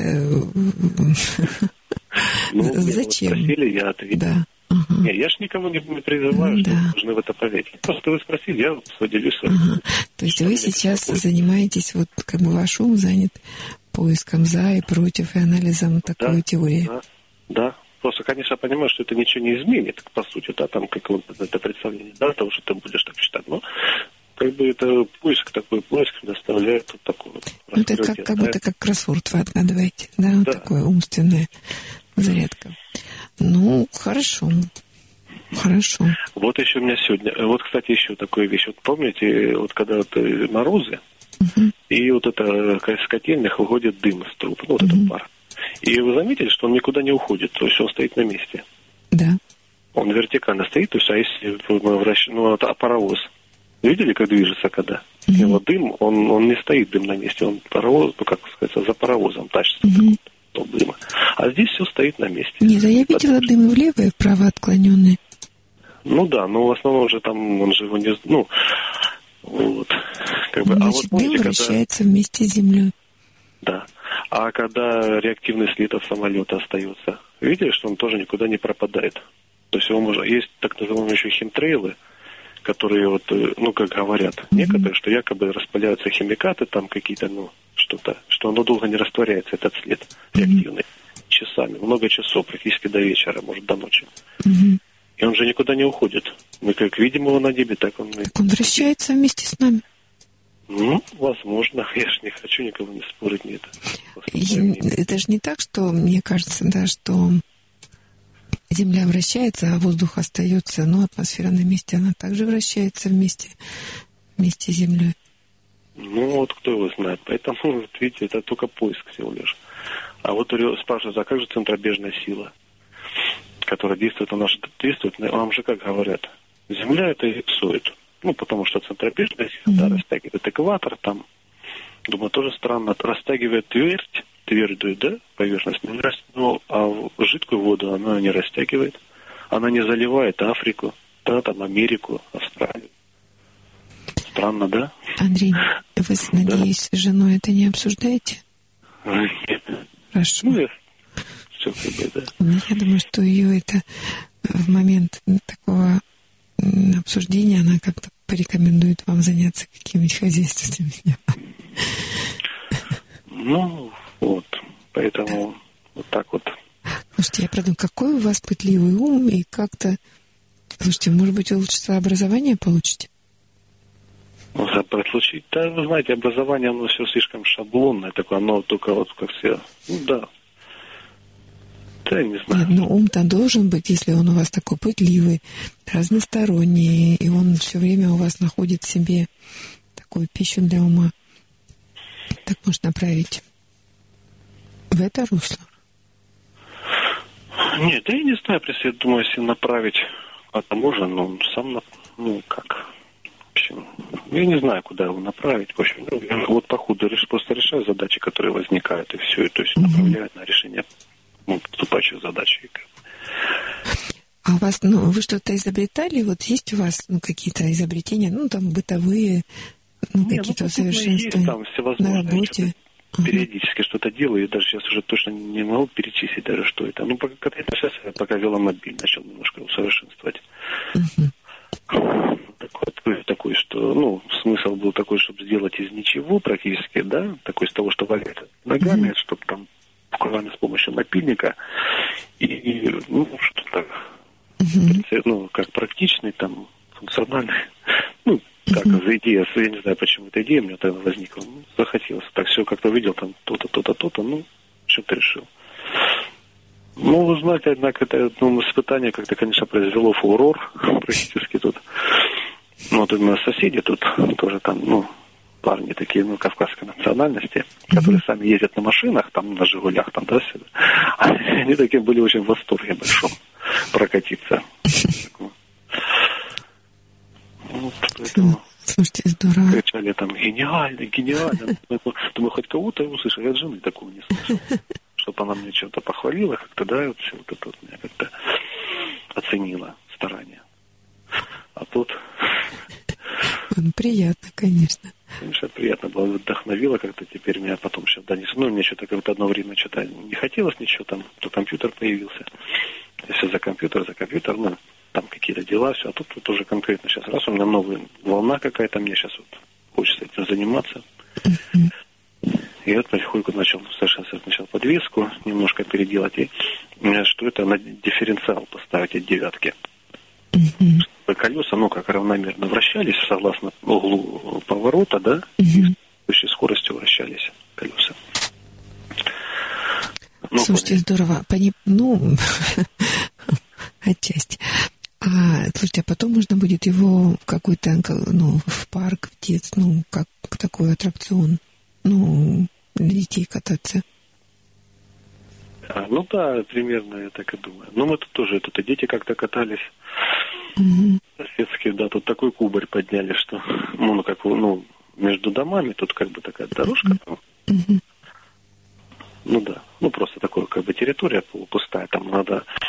И вот и они тут таким кубарем тут налезут. За... А, потом еще сын предприимчивый еще взял, начал уже за какие-то эти, какие-то конфеты, чипсы, уже это все сдавать. Уже смотрю, уже тут кто-то бежит уже с упаковкой. Он, ага, там щека набитая одна. Он, ну, ну, ну, типа, садись за руль там. Он там опять да, покрутит. Ну, в общем, так вот. Такое было. Да, хорошая идея. Очень хорошая. Хорошо, Андрей. Я рада, что ваш такой пытливый ум работает и в таком практическом направлении. Да, очень хорошо.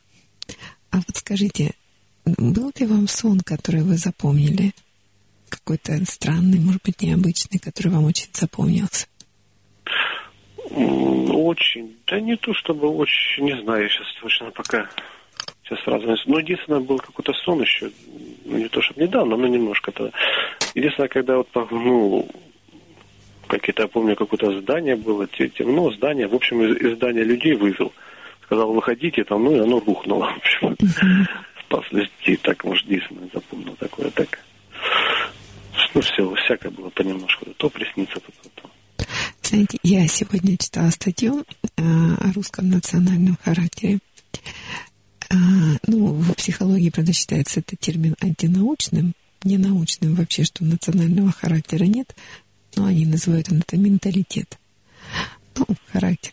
Так вот, я вас слушаю, думаю, слушайте, у вас же самый настоящий русский национальный характер. Вы, по-моему, такой самый, что ни на есть русский человек.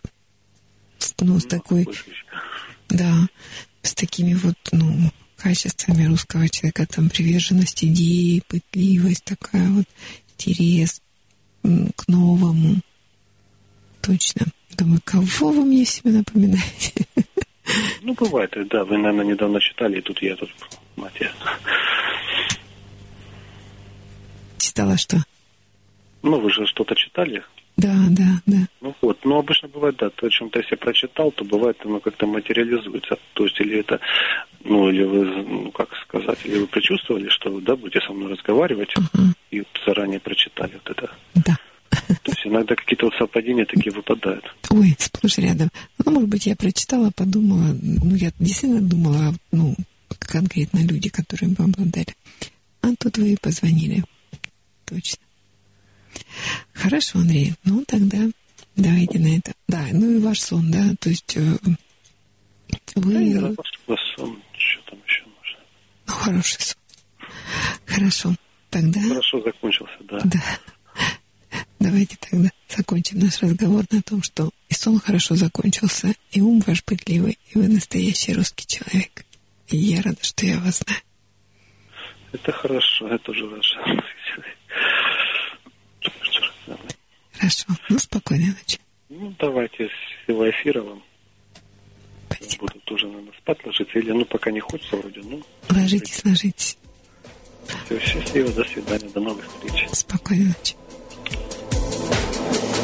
Спасибо, Андрей. Просто взбодрил меня ваш разговор.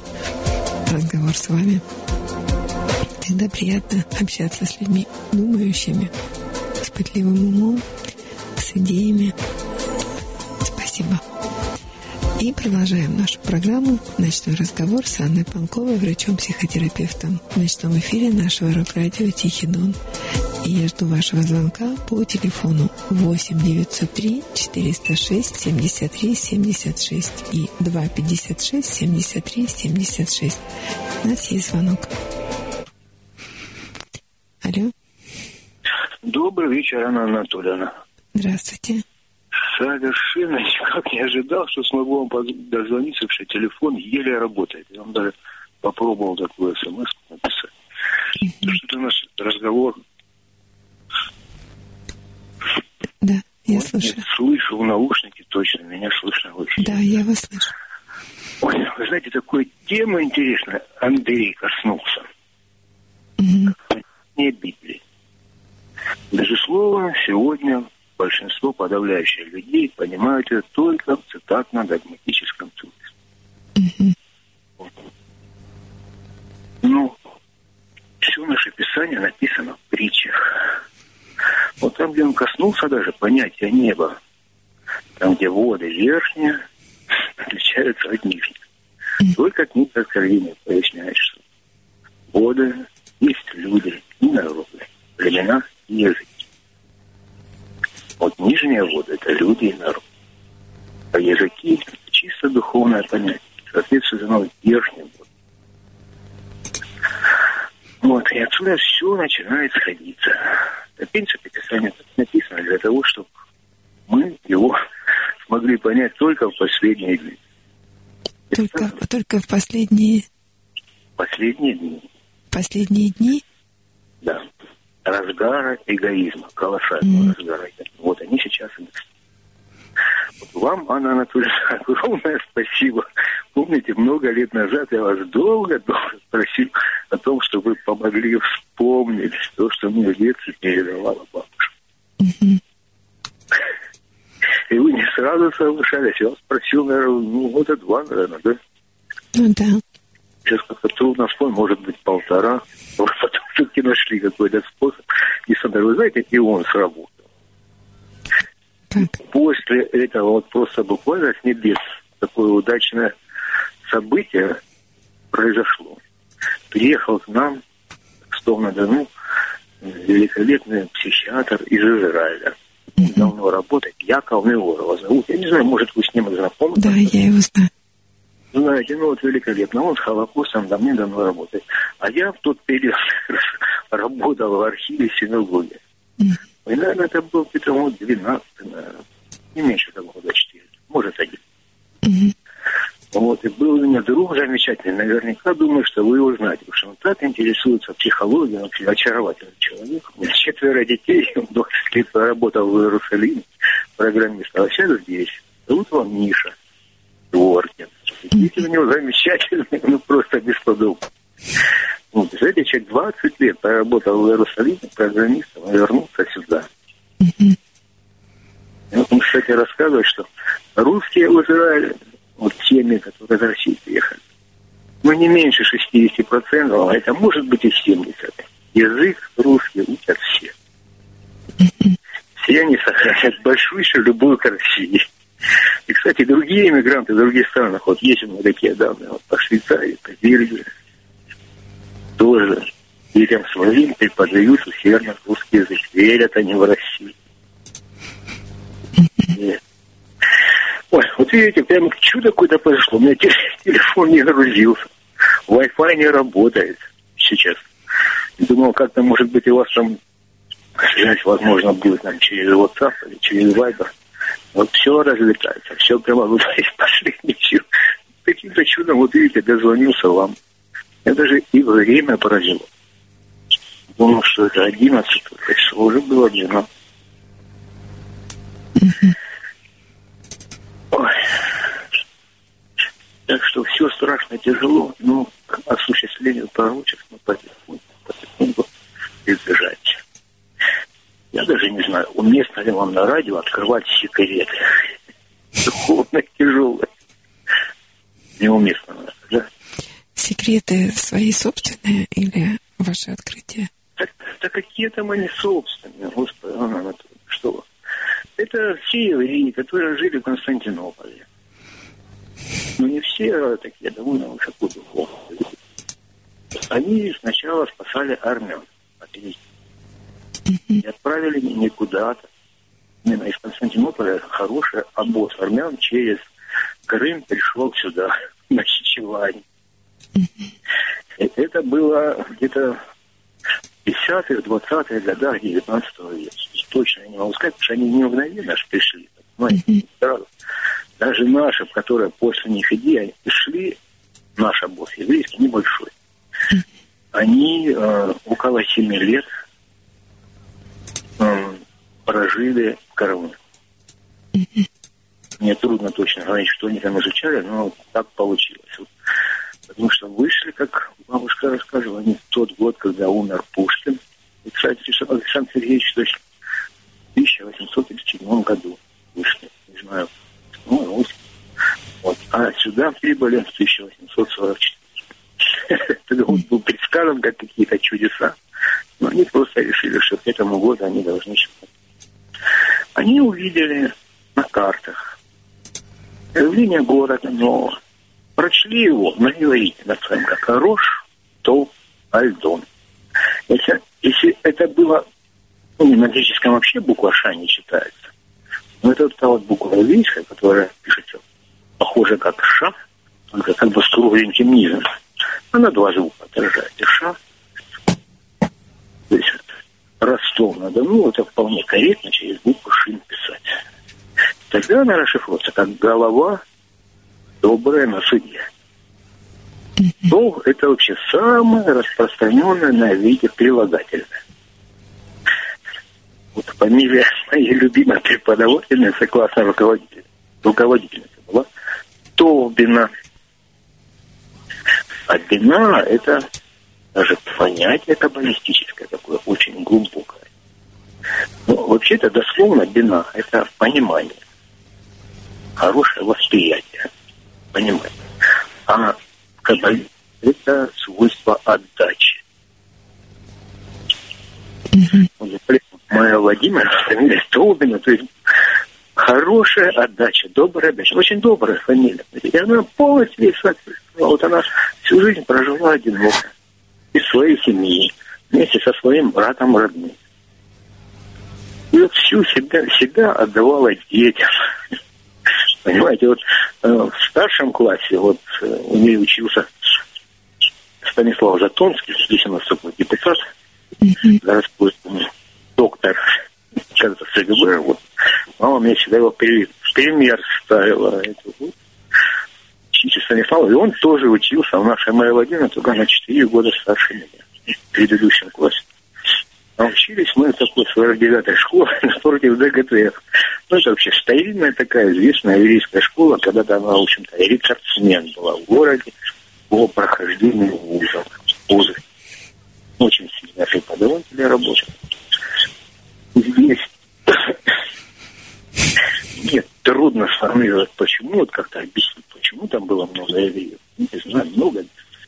Может быть, потому что синагога на газетном стоит. Школа тоже на газете. Ну, правда, школа на Горького еще была. 49-я это Горькая, угол какой улицы? Горького это Максима, Максима Горького и газета. А, ну да, она же там до, до сих пор ну, очень красивая школа, мне нравится. Да, она такая старинная, там на ней что-то еще написано, но я сейчас из этого не вспомнить пошел, чтобы Это не такая хорошая. Я вообще удивляюсь, я в таком тяжелом уставшем состоянии, часть прозревал, думал, да ни за что я не дозвонюсь. Попробовал поискать работу, а если тут вайбер, там, ничего не работает, только телефон. Ну, у меня такой тариф, что он сколько-то продержит. Так что, Анна Анатольевна, от души огромное спасибо вам Вы помогли сделать этот сдвиг. Я вспоминал типа, бабушки, наследство, все духовное. Но это сложно было. Ну, для детства невыносимо сложно. Вот. И, знаете, мы же все-таки, вот Андрюша говорил, действительно, он парень правильно говорит. Настоящим русским характером. Боже упаси, там кого-то винить, ну, да, даже каких-то лидеров духовных, которые ничего не делают для того, чтобы это Писание привести в порядок. Но в таком жутком состоянии. Синодальный перевод, вот некоторые просто называют, сильно давит. Мы не знали, насколько он сильно давит. Вот прямо, прямо аж боюсь, думаю, да, их на душу брать, вот, э, люди обидятся, не поверят, все равно тому, что я скажу. Это видите, я, конечно, не могу сказать, я перевел всю писание свою, да, я только о Ветхом Завете. Ну, нет. Вот, ну, абсолютно честно вам скажу. Я давно уже даже ищу, чтобы найти одну страницу со, с числом ошибок перевода меньше 10. Если такая хоть не вижу, нет. 20, 30, полно. Знаю отдельные места, но это тяжелые места, там, где много имен, встречается всего больше даже. Не хочу даже говорить, это вспоминать напрягаться. Но самая типичная ошибка, это написано на, на иврите. Лайфе и будет. И почти везде переведено и было. То есть, из великой книги о будущем нам сделали обычные повесть и рассказы Чем уж ужас? Люди уже подсознательно ориентируются, что это обычная книга. Ну, людям так и привычнее было. Никто никогда не писал книг о будущем.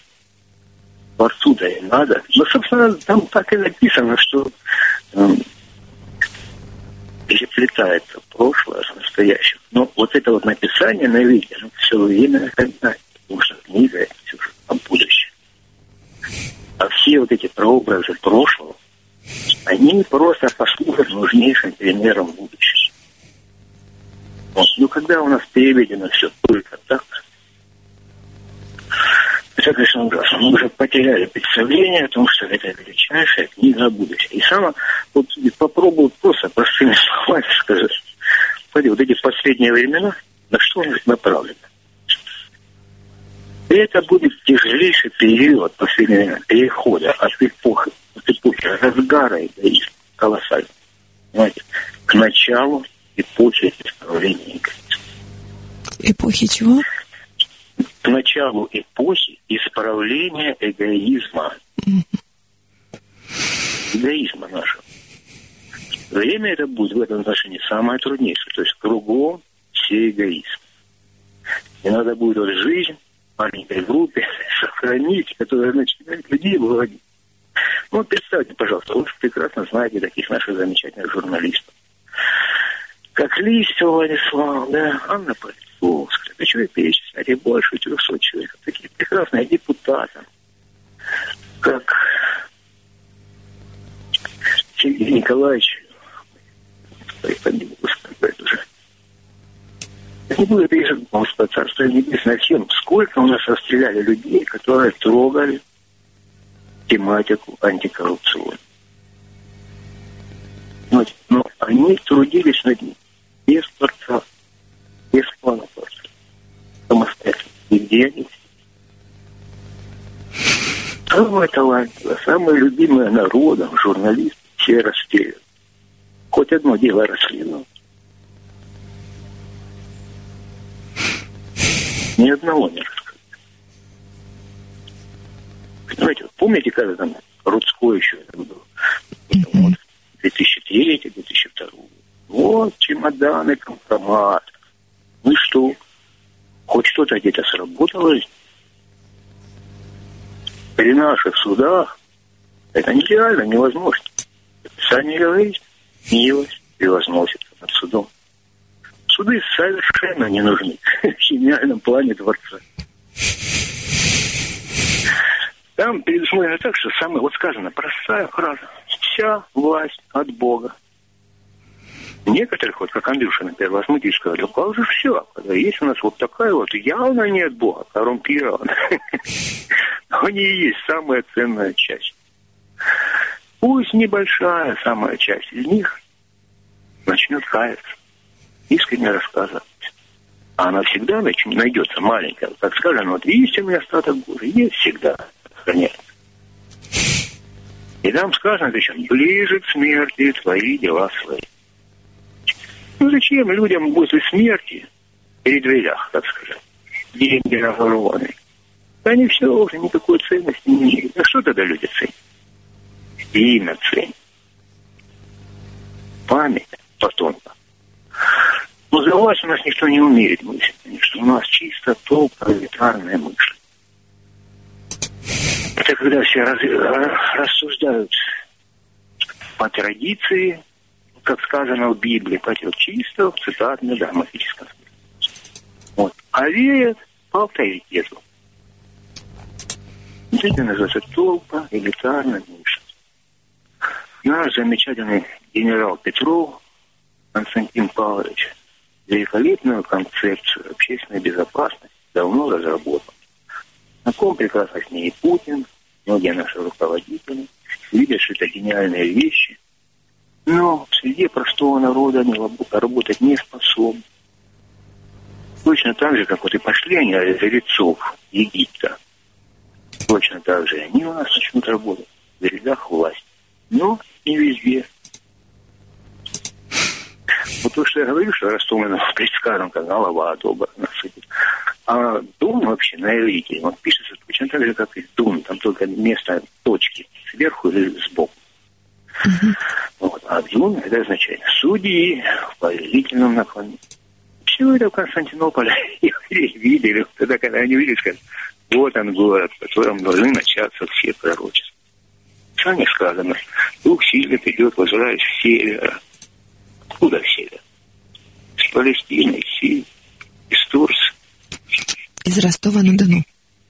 Из Ростова-на-Дону, совершенно верно. Еще вот поймите простую вещь. Я вот боюсь даже оперировать какими-то библейскими терминами. Сложно людей слышать. Смотри, разве может цепь системной коррупции, мощнейшая, тяжелейшая цепь, лопнуть на сильных звеньях? Это невозможно. Ну и слава богу. Если, не дай бог, она лопать стала там в Москве, ну это были бы реки крови, не ручейки. Или в Питере. Но город должен быть крупным. Наш город Ростов году первым в мире покаяние. В общем. Это предсказано тоже по образе города Ниневии, который показывает.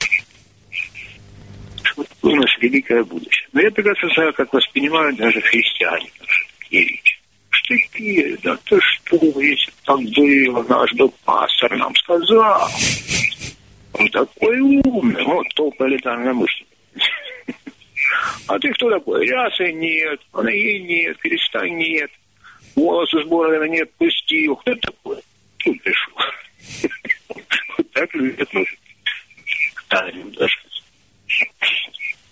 А если что-то говорить, что начинать спрашивать, бабушка мне в детстве говорила, да, это вообще на смех поднять. Ну, понимаете, вот все они и про произошли от кого? От Ицхака. У это Исаак, Ицхак. А что значит Ицхак? В переводе на русский. Глагол от Сахак Лесков. Ицхак, значит, он будет смеяться. И они все будут смеяться говорить свое любимое слово. Ересь. Ересь. И смеяться. А вот кто такие мусульмане, которые произошли от Ишмаэля? Ишма, это значит, он услышит, а Эль – Бог.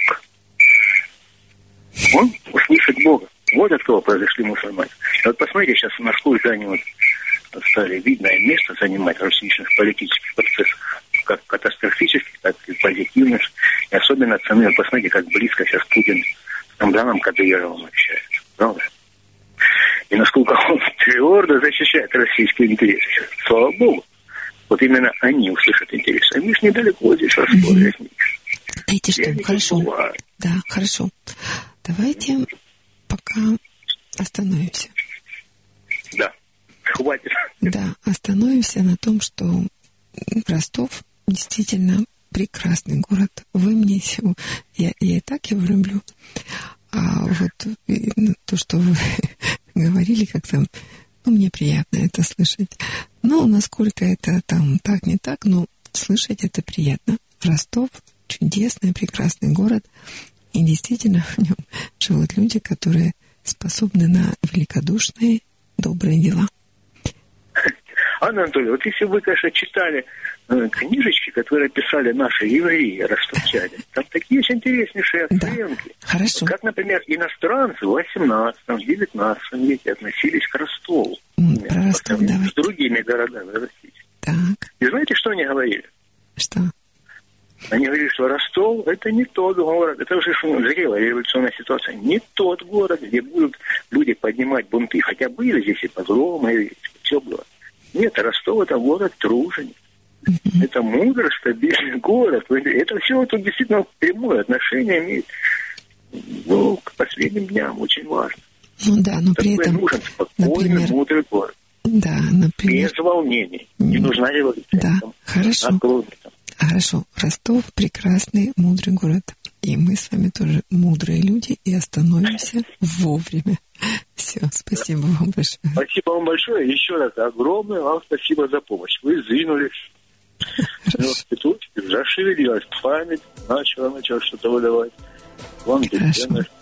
Спасибо. Всего доброго. Всего доброго. До свидания. Да. Спасибо. Продолжаем нашу программу «Ночной разговор» в ночном эфире нашего рок-радио «Тихий Дон». Я жду вашего звонка по телефону 8 903 406 73 76 и 256 73 76. Звоните.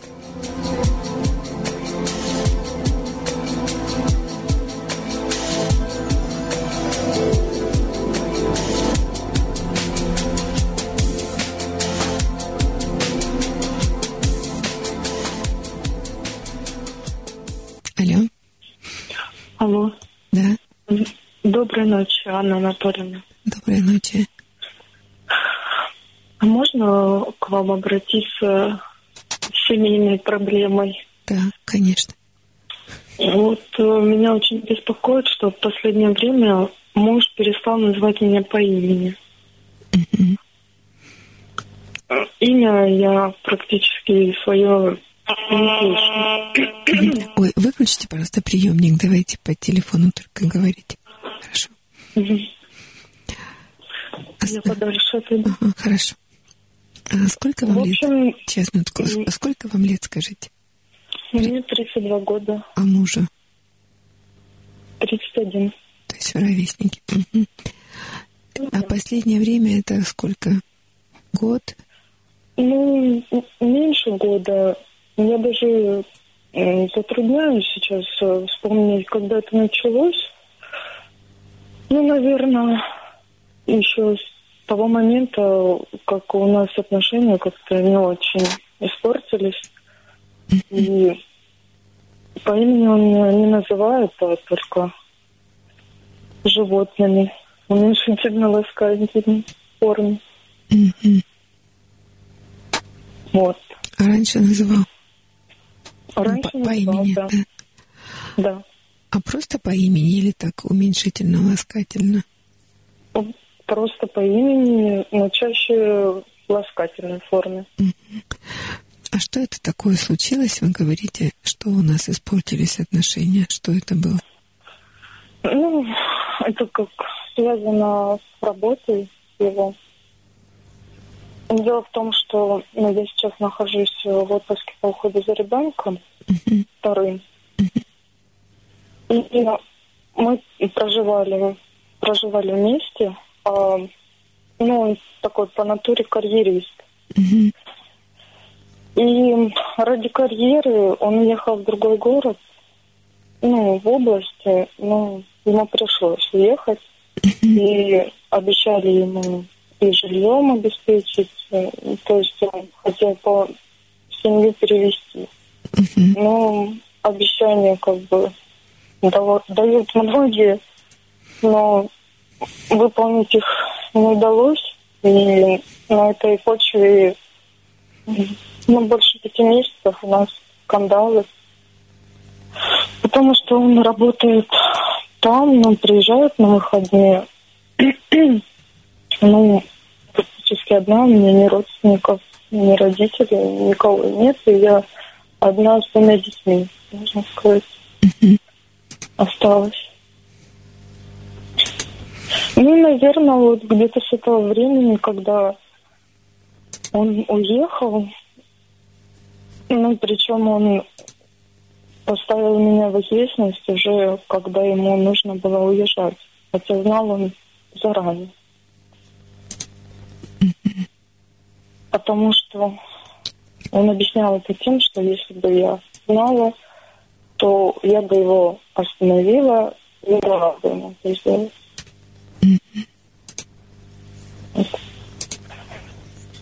Ну, а сейчас я просто...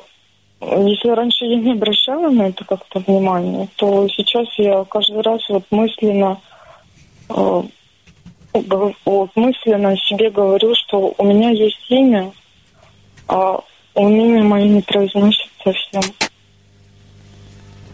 вслух. А что еще? Даже, Что даже? ну, даже иногда хочется ему сказать, что у меня есть имя. Ну, как-то не могу пока. Мне кажется, что я провоцирую очередной скандал, это конфликт или какую-то неприятную ситуацию. Если ему скажу это. А, э, как вы говорили, когда он вам сказал, что ему нужно уехать по работе, прямо ну, в последний момент, да, перед тем, как уезжать, Да. вы говорите, Ну, начали... да? практически за несколько дней. Ну, как он сначала говорил, что ему предлагали эту должность, но он не говорил, что он согласился. Я об этом не знала, что он дал согласие бросил здесь, в Ростове, хорошую работу и ушел м, в область. И вы говорите, что начались скандалы. А как, с чего начинается, начинался скандал? Вот сюжет какой? Ну, с моей стороны всегда начинается скандал. А что вы говорите в начале? Ну, с самого начала я говорила, что он нас бросил.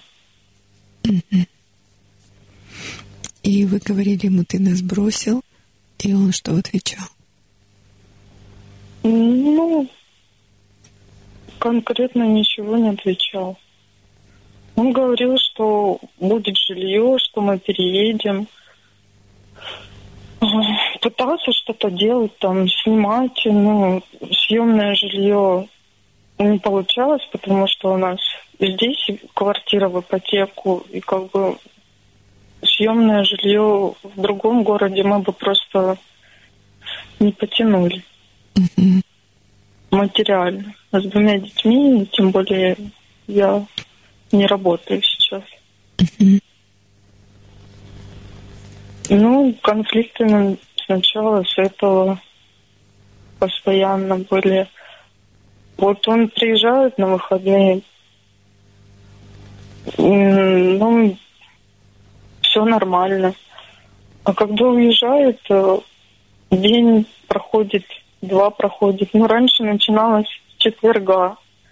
У меня какая-то паника, истерика. И теперь это все раньше начинается со вторника, со среды. То он не позвонит, то занят был. Ну, в общем, в основном я конфликты начинаю. А, вот паника, истерика начинается от того, что он не звонит или не пишет? Или как? Да, ну да. Но если раньше он здесь работал в Ростове и уезжал в командировки, я абсолютно как-то спокойно к этому относилась.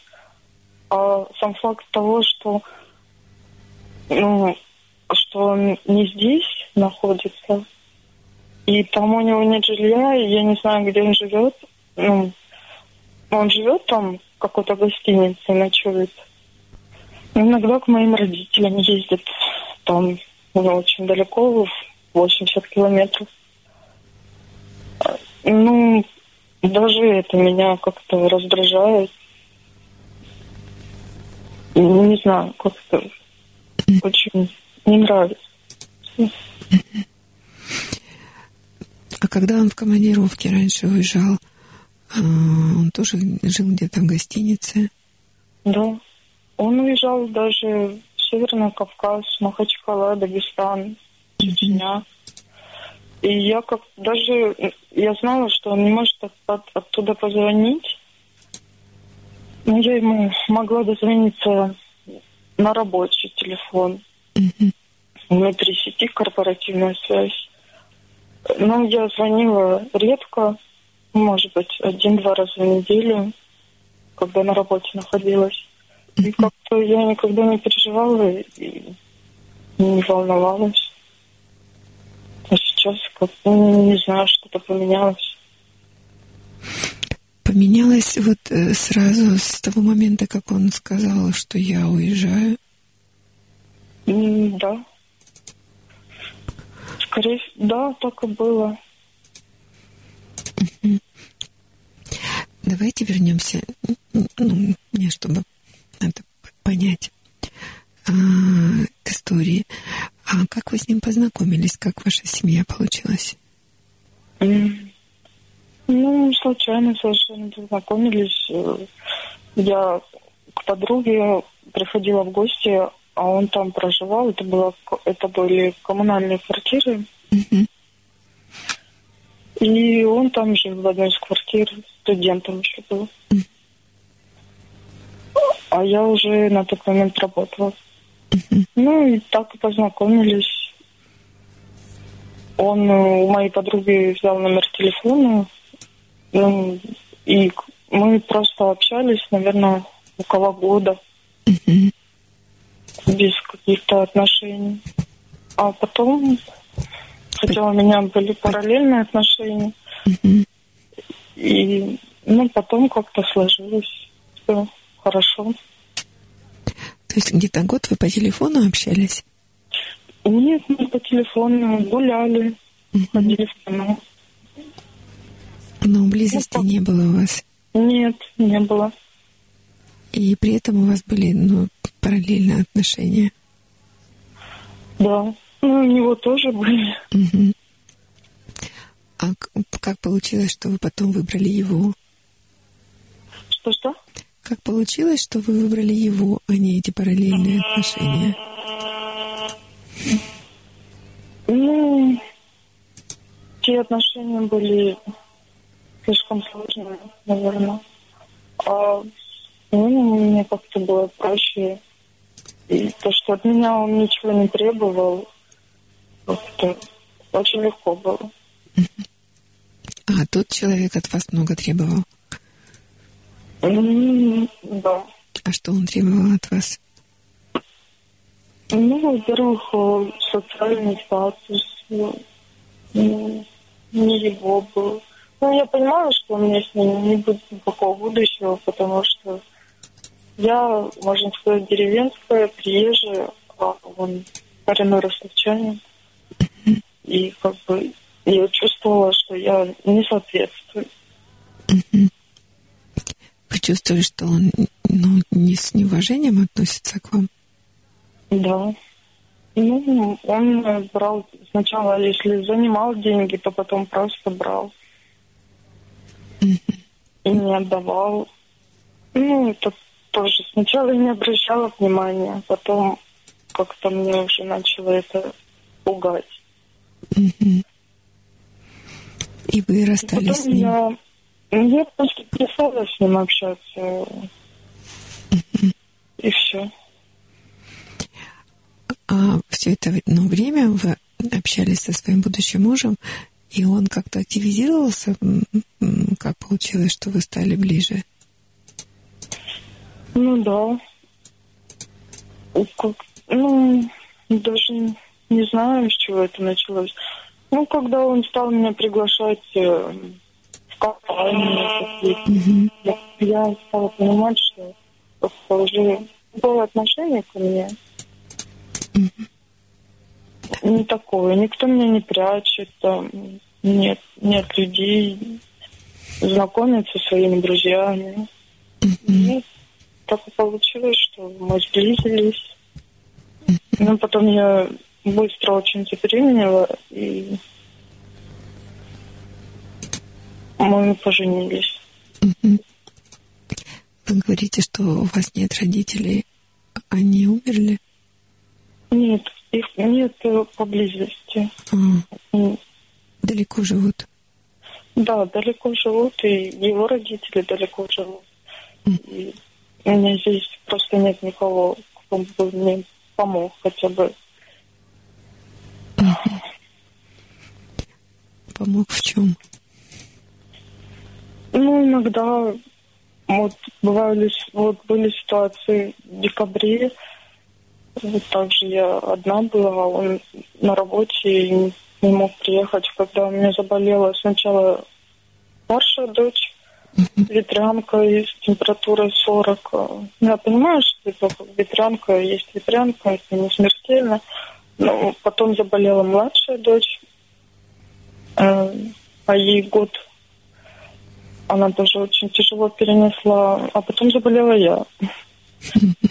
И с высокой температурой, и что даже в пятницу я просила его, ну, чтобы он приехал пораньше, потому что я не в состоянии даже выйти в аптеку, там банально купить жаропонижающее для себя. Не могу, ну, мне приходится бросать ее младшую дочь иногда одну в квартире, ну, когда она спит. Чтобы выйти хотя бы в магазин. Тоже очень переживаю всегда. Ну, в общем, какое-то полнейшее одиночество ощущаю. И он приехал, когда вы позвонили? Нет, нет. Не смог? Ну, он пообещал, ну, как правило, обещание не выполняет.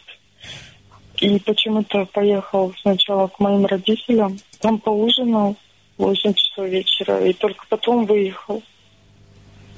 А это расстояние еще больше увеличивает. и время. Приехал он поздно, естественно. Когда меня уже ничего не нужно было. И может быть я, может быть, я его слишком много там обвиняю в чем-то, потому что он говорит, ты меня все время обвиняешь. Но он со своей стороны не объясняет причину своих поступков например? Ну вот почему он сделал вот так? Почему он тогда, когда мне плохо было, я же не шутила, и он знал, что у меня дети только-только вот температурили, и заболела я. Я попросила приехать пораньше, а он не приехал. Он поехал к моим родителям. И он так и не объяснил, почему так сделал. Или он иногда приезжает, у него водитель личный, он иногда приезжает в Ростов на совещание и может позволить себе заехать домой. Но не заезжает никуда.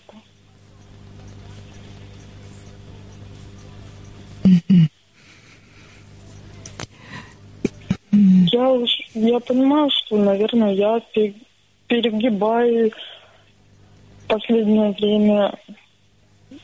Скорее всего, я виновата. Но я не понимаю, почему так. Если бы он мне объяснил, что конкретно, вот не говори того-то, не делай так-то, тогда я не буду. Ну, он не объясняет ничего. Ну, давайте попробуем разобраться.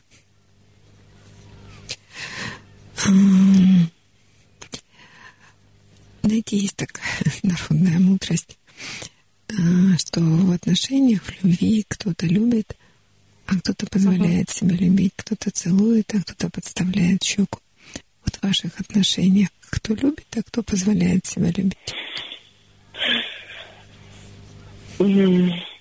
Я даже не могу сказать так сразу. Ну, в плане поцелуев, ну, наверное, он больше целует, а я подставляю. Mm-hmm. Но когда, особенно в последнее время, потому что он когда приезжает, я всегда не в настроении. Mm-hmm. Потому что за неделю мы успеваем поссориться по телефону, по переписке и все. Когда он приезжает, он а я нет. Я отворачиваюсь или подставляю.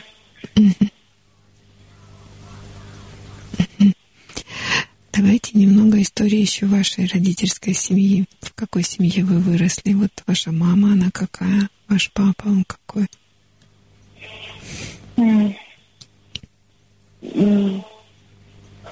Я обычная. Мама домохозяйка. Но она изначально работала. После рождения второго ребенка она потом больше не уходила на работу. А чем она занималась? Что это за работа была? Она работала в швейном цехе. Ей нравилась эта работа? Да, я, я помню, в детстве я с ней ходила очень часто на работу. Угу. Нравилось. А почему она не вышла после декрета на работу? Ну, вот этого я даже не знаю. Наверное, потому что м, папа потом стал э, уезжать часто в командировки. Mm-hmm. И мы тоже так же были втроем, можно сказать. Mm-hmm. По неделям, по две недели его не было. Ну, наверное, поэтому она и не вышла больше на работу.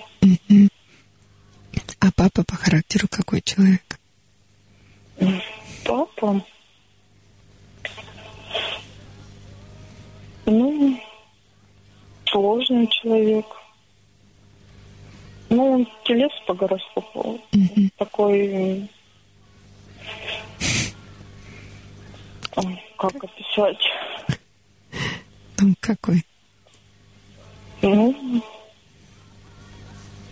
можно сказать, э, ну, для меня он немножко мрачноват. Mm-hmm. Весь тоже в своих мыслях. Э, но иногда я, да, я сравниваю своего мужа со своим отцом. Mm-hmm. Нахожу некоторые сходства. Что есть какие-то... И то, что и наврать может, так запросто и не, не договорить или вообще не сказать что-то. Это и у папы моего такое же. Есть и у мужа. А что за работа была у папы? А Ну, что связано с командировками? Ну, он еще в 90-е годы занялся бизнесом, и у него были... Сначала был один грузовик, он ездил за лесом, далеко в Кировскую область и туда, на север. И надолго он ездил. Неделю, две его, как правило, не было. А как мама, как мама относилась э, к его командировкам? Ну, вот этого я не помню даже. Ну, отчасти она говорила, что она вот сейчас есть телефоны, можно там позвонить или интернет, скайп. То раньше не было мобильных телефонов. И она как-то спокойно к этому относилась. И он, когда приезжал туда, он там останавливался у семьи, знакомых. Это человек был, у которого он покупал лес. И он оттуда звонил на домашний телефон. Это я, это я тоже помню, что он звонил. И звонил, когда он выезжал оттуда домой. И все. Ну, я не помню, что было. Мама как-то переживала. А сейчас, конечно, телефоны, и тоже, когда он уезжает куда-то часто, что он нервничает, если он трубку не берет или не отвечает, или вне зоны действия идти. То есть он до сих пор ездит? Ну, кстати, уже не, не там за рулем, ну, на своей машине легковой, и по делам тоже много куда ездить. По области и вне области. Сейчас он тоже очень много работает.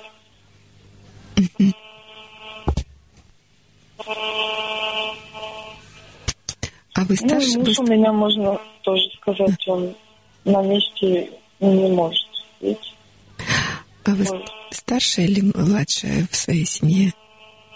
Есть старшая Вы старшая сестра, а после вас идет сестра младшая. сестра. То есть у вас две девочки. Вы старшая сестра. Да, И у вас тоже две девочки. да, у меня две девочки. А муж единственный ребенок в семье. Да. А у него какие отношения с мамой у него? Ой, с мамой? э, Ну вот, как раз таки, он с мамой у него более-менее контакт. Но, в принципе, он, если не хочет с ней разговаривать, то он не будет с ней разговаривать. Ни по телефону, ни по скайпу. И, ну, ну, я вот пыталась ей рассказывать, ну, как он себя ведет и все. Но я поняла, что это бессмысленно, потому что, во-первых, ни она ему не может сказать, ну, потому что это ее сын. И он ее тоже не слушает. Он даже не слышит, о чем она ему рассказывает. Он может просто перед скайпом посидеть и что-то там поддакивать, но даже никакой информации не воспринимать. Или может встать и уйти. А если наедине с ней, и она ему начинает что-то объяснять или кричать на него, он просто выключает компьютер и все. И не, разговаривает. А с отцом он практически как-то и не общается. Отец ему звонит иногда. Ну, и тоже он его не особо слушает.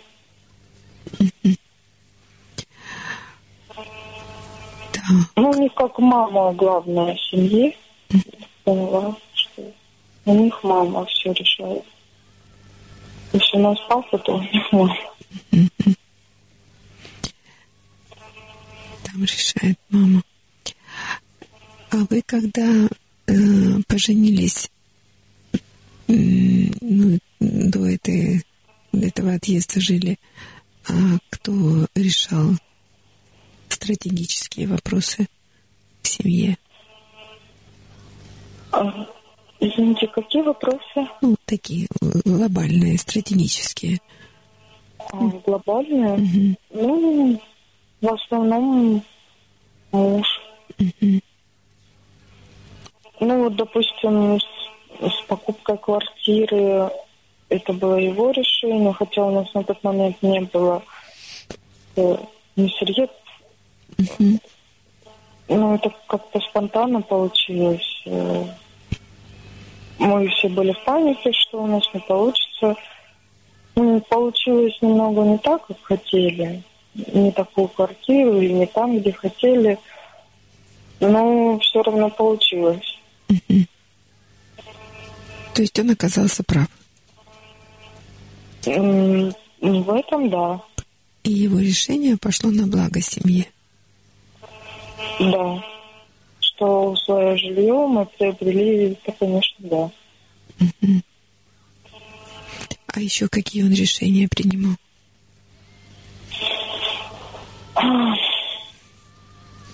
Ну, не знаю. Это также для меня армия. Он пошел в армию, когда младшая дочь родилась. Mm-hmm. Ну, я тоже узнала это уже на поздних сроках беременности, что он идет в армию. Mm-hmm. Тоже для меня тяжелый был период. Ну, как-то я с этим смирилась, и этот год я жила год также одна с ребенком в Ростове. Он служил в армии, и я как-то его спокойно пережила. Хотя, ну, его там полгода не отпускали, а потом он приходил в увольнение также на выходные, на праздники. И, ну, в принципе, я спокойно этот год прожила. Также мне никто не помогал, к родителям я редко ездила, в основном жила в Ростове. И тогда вы не упрекали его в том, что он... Нет, нет, я... Он, он боялся, он не хотел. Но от армии никак нельзя было ни откупиться, ни... Никак. Это неотвратимо было. Он боялся, переживал, конечно. Для него это была стрессовая ситуация, потому что пришлось уйти с работы. Ну, за это нет. Я не упрекала. Это мужчинам всегда на пользу. Но после армии, как он даже несколько поменялся. А в чем? Ну, какое-то время ну, он стал ценить то, что он теперь не в казарме живет, а дома. И вот после армии очень быстро, прошло, наверное, полгода, и мы купили квартиру. Хотя тяжело это все проходило тоже в течение и очень быстро. Просто он всегда очень быстро все, ему нужно очень все сразу и быстро. Очень торопится. И теперь, наверное, вот то, что я его прикаю теперь все время, что ему только 31 год, а он хочет строить карьеру. А то, что я еще живу с двумя детьми, и мне 32 года я опять ушла со своей работы, которая мне тоже дорога и очень нравится. И, наверное, я ему и завидую в чем-то, что, что я сижу дома, даже с не общаюсь. А у него жизнь насыщенная. Командировки, совещания. Ну, похоже, что так, да. Что есть у вас такая, ну, обида. Да. наверное, да. И зависть. Ну, Да. как будто несправедливость какая-то. Да. Ну, Я уже для себя поняла, что я ему просто завидую. Ну, как от этого избавиться? Почему такая зависть? Почему я хочу ну, доказать, что вот я, это я, я вот такая. Какая? Ну, что тоже на что-то способна. А на данный момент сижу дома. В общем, да и перед родственниками, и перед собственными родителями я чувствую, что какую-то нереализованность.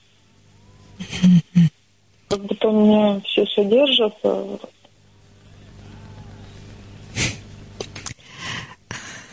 и мне этого некомфортно. Какое у вас образование, скажите? Высшее медицинское, Медицинское. То есть вы мединститут закончили? да. А, ну, как со специальностью, как вы определились? Ну, если... специальности, ну, в то время тяжело поступить. Ли- ну, я не жалею, что я на педиатрию поступила, потому что даже если есть была бы возможность э, пере- переквалификации во взрослого врача, терапевта, то я бы не хотела. Я бы, может, хотела получить узкую специализацию, но только в педиатрии. Хорошо. А, и ну, после окончания вы работали... Так, а, а ребенка старшего вы родили первого м, а, уже, 26 лет. то есть уже после окончания. Да, уже после окончания я проработала даже почти четыре года. Вам нравилось? Да, мне нравилось. Я год проработала в, рай- в районной в области. А потом вернулась назад и продолжала в Ростове. Но мне нравилось, конечно. Хорошо. И еще, когда у вас день рождения, скажите? 11 сентября. 84 или 85? 84 84. Так. Я вам сейчас приведу один пример. Он вообще кажется далекий-далекий из другой жизни. Послушайте. А, знаете, есть... Я случайно о нем узнала. Есть такое... Был э, те- теософ, э, ну, изучал религии. Теософ, да, ученый, историк Теософ Леонид Мацех.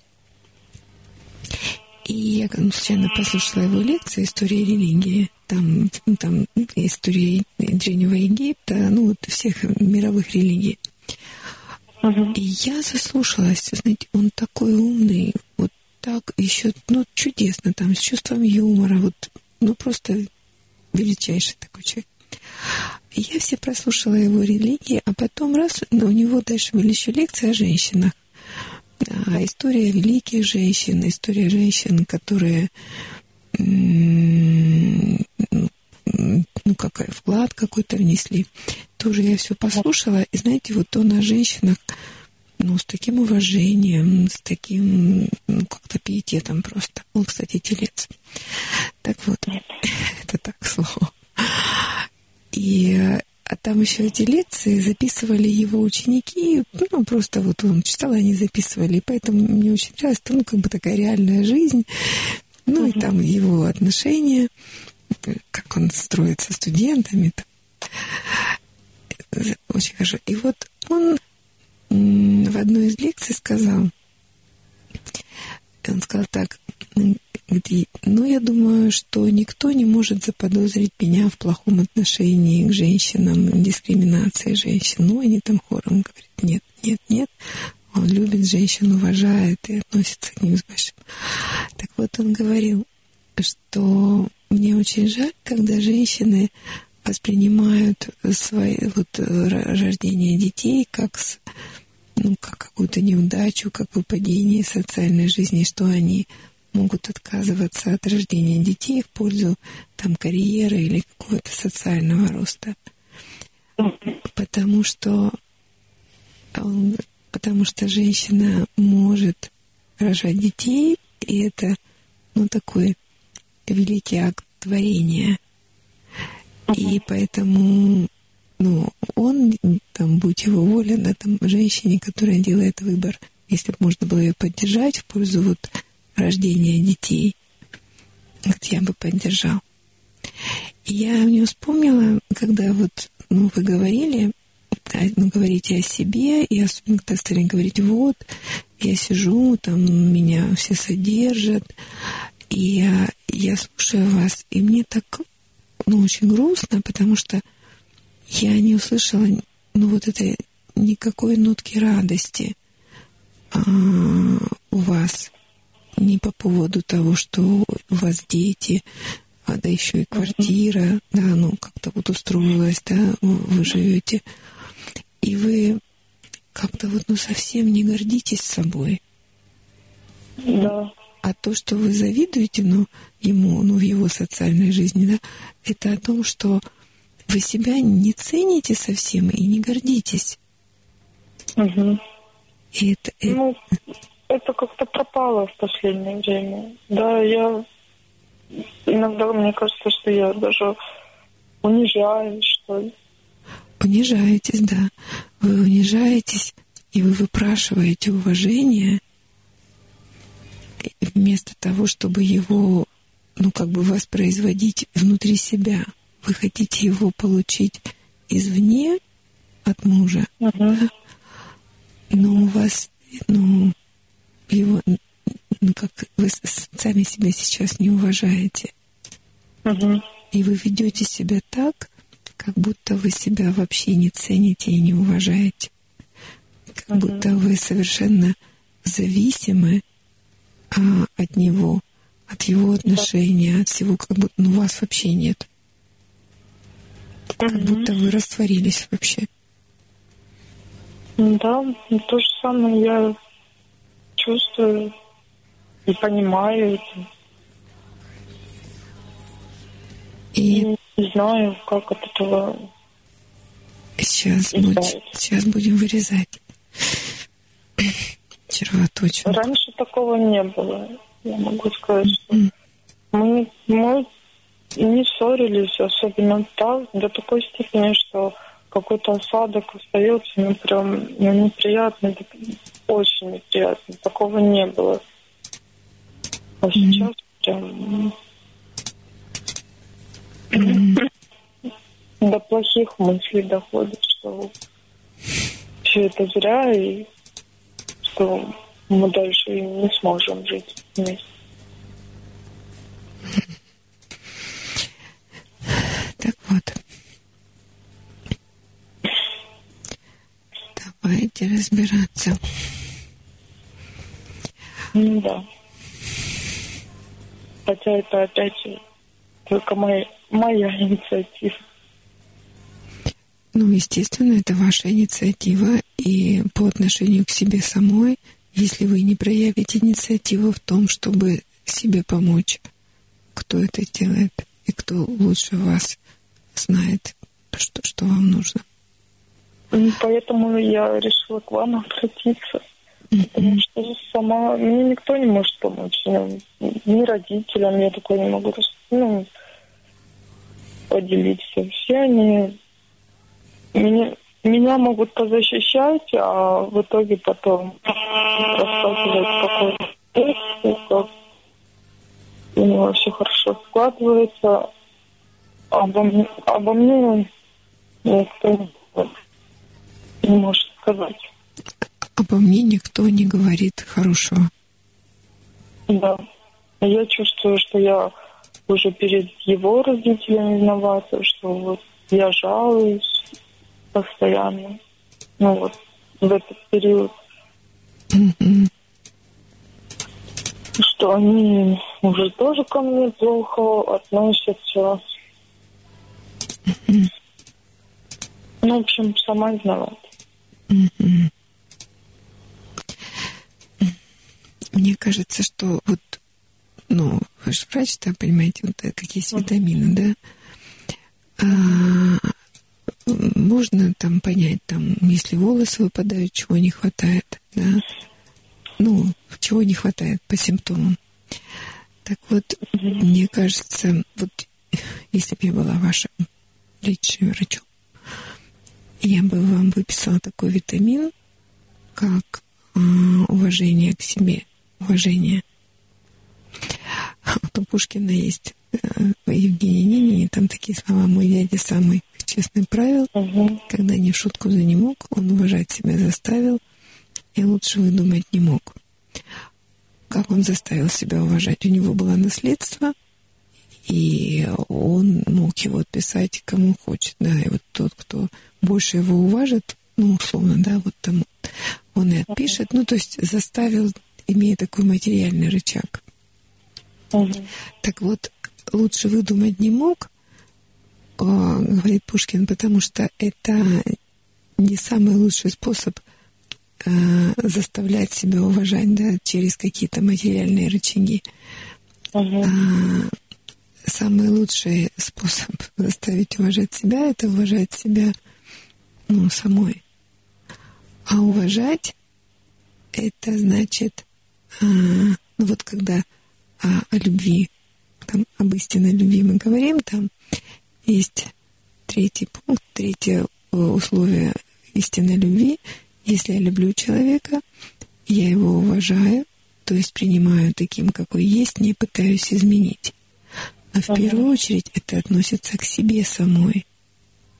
Я, когда я себя уважаю, я принимаю себя такой, какая есть. И главное, что я радуюсь, что я есть. Вот сегодня э, вы сначала слушали программу или нет? Нет, к сожалению, да. я детей спать уложила. Ага, я тогда просто скажу. Сегодня звон... Первый звонок, и женщина говорила о том, что она послушала э, заставку программе, ну, которую я говорю каждый раз, терапевтическую. Ага. А там же есть такие слова «Мне хорошо с тобой, я люблю тебя, ты моя радость». Так вот, а, Хеллингер, великий психолог, говорил, что каждый ребенок – при рождении, это я недавно узнал, а, должен получить от мамы три послания. Мне хорошо с тобой, я люблю тебя, я рада, что ты есть. Угу. И я как-то вот почему так терапевтично я попала вот в эту триаду как раз, и это то, что нужно людям. Но в первую очередь это нужно ну, дать себе самой. Потому угу. что вы не радуетесь тому, что вы есть. Вы не радуетесь тому, что есть дети. Ну, вы устали.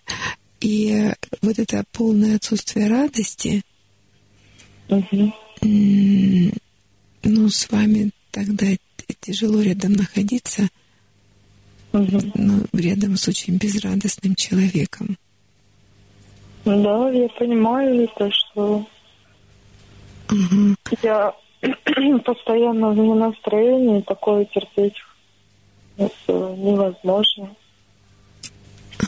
Поэтому мы сейчас с вами будем учиться радоваться.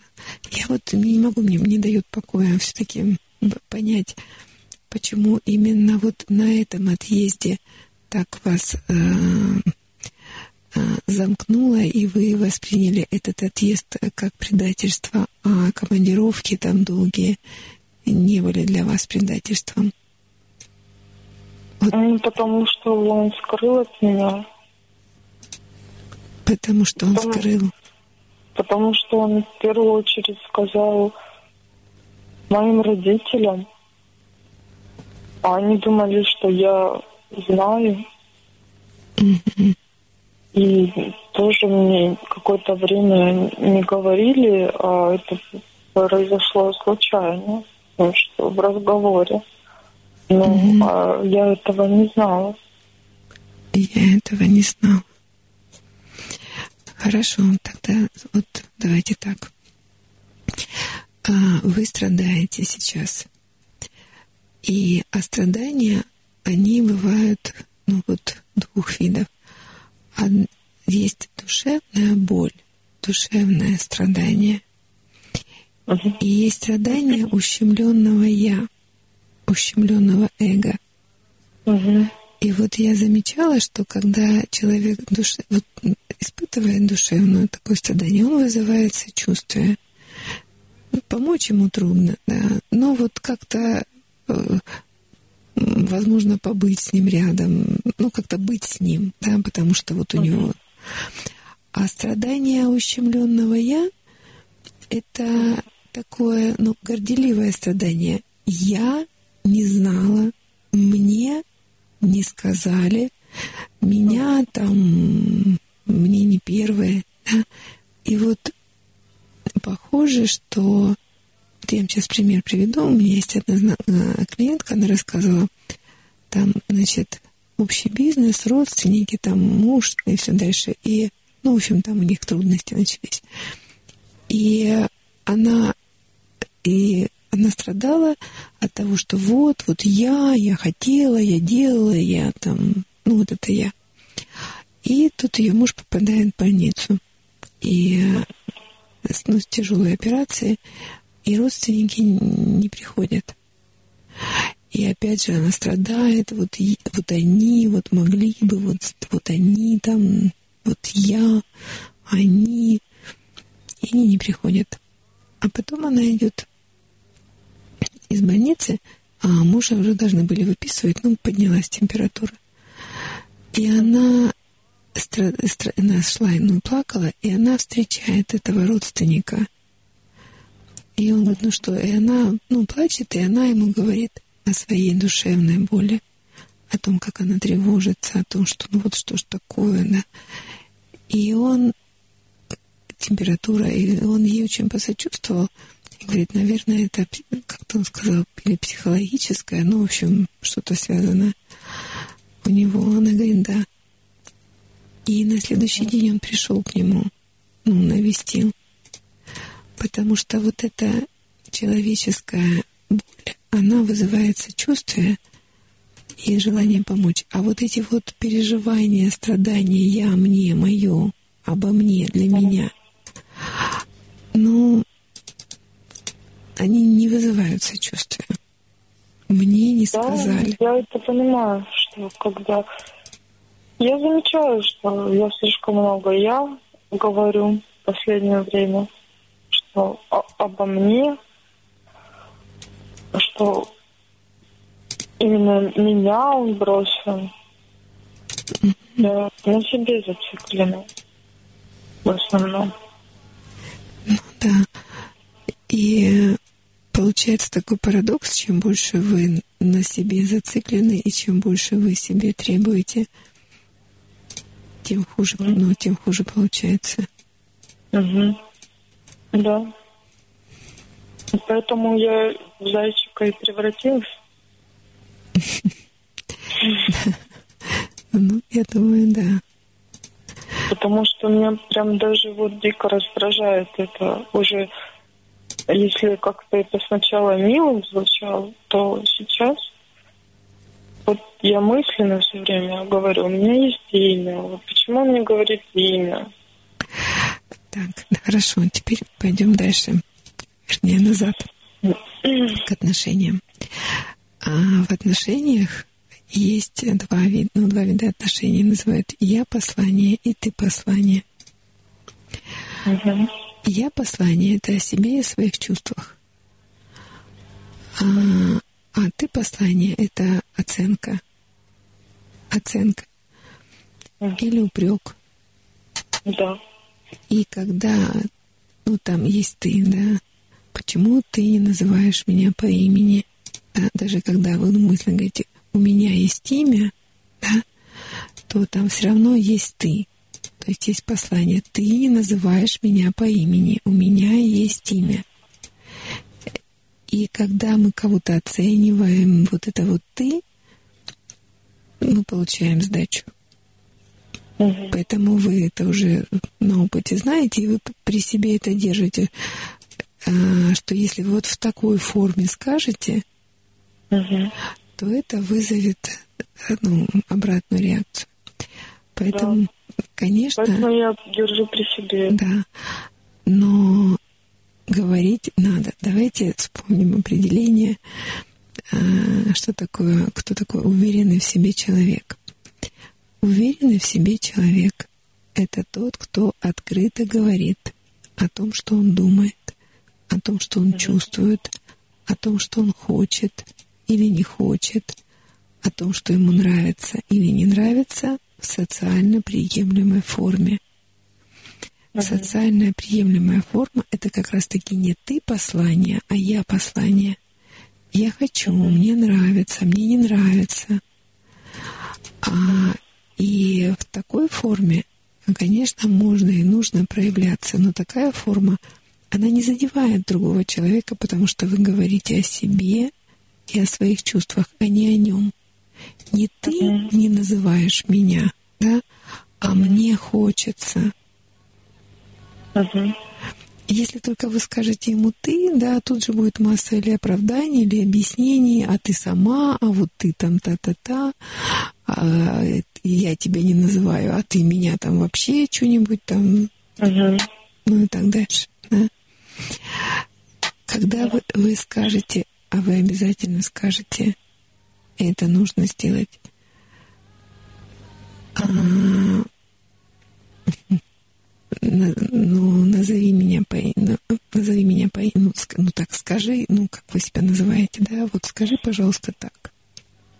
Мне будет очень приятно. Это, это и вам поможет, и, и ему тоже.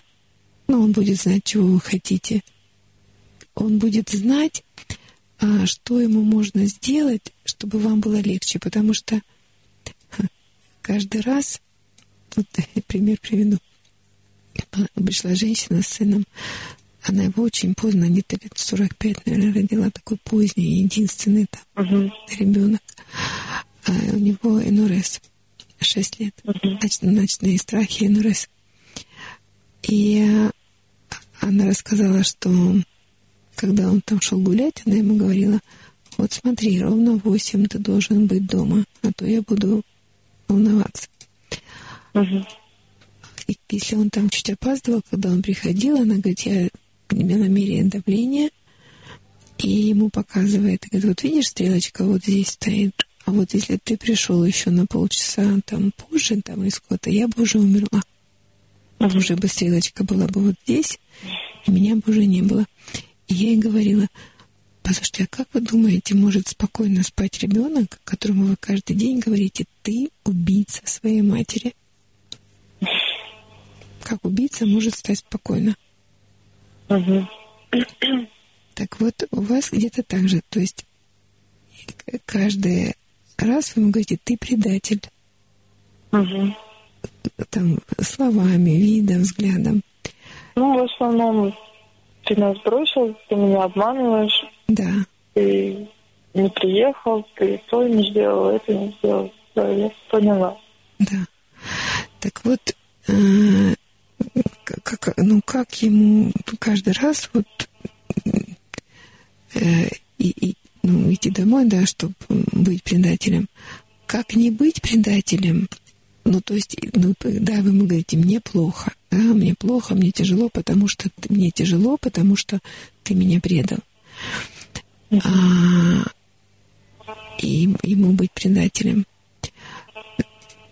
И он не знает, что ему нужно сделать, чтобы вам было легче, потому что, ну, как отказаться от работы он не может, и он правда не может. И а что такого сделать, чтобы вам ну, было легче, он не знает. Правильно ну, я да. Да, он, как, когда мы ругаемся, он говорит, я, а мне что делать, я не знаю. Угу. Вот так он отвечает, и все, и вот. уходит этот разговор. Он не уходит, это вы уходите. Вы не... Сейчас, минутку.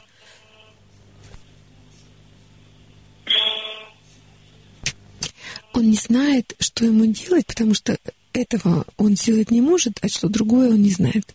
Вот смотрите, да. когда вы ему говорите, скажи, ну там, свое имя уменьшительно, он уже знает, что ему нужно сделать, чтобы вам было лучше. Угу.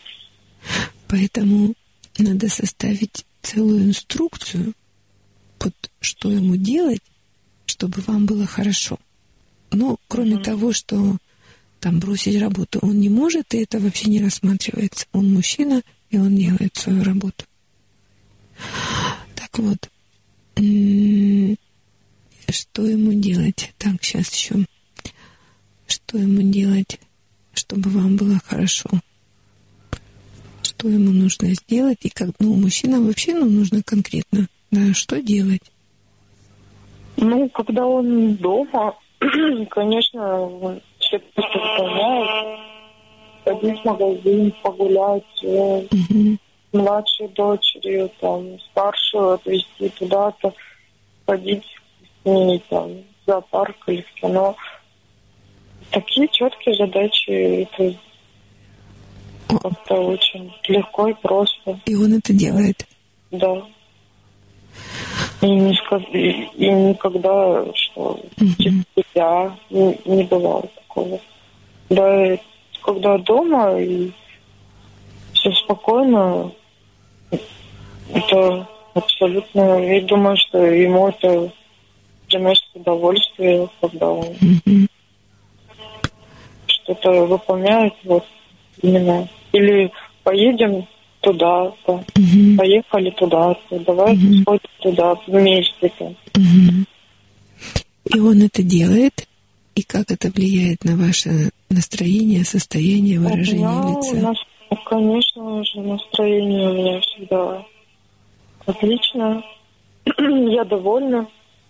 Угу. А как только все происходит, вот, наверное, поэтому он уезжает, и все выходит из под моего контроля. Я не могу ему говорить, сходи туда, сделай это, сделай то, и все. И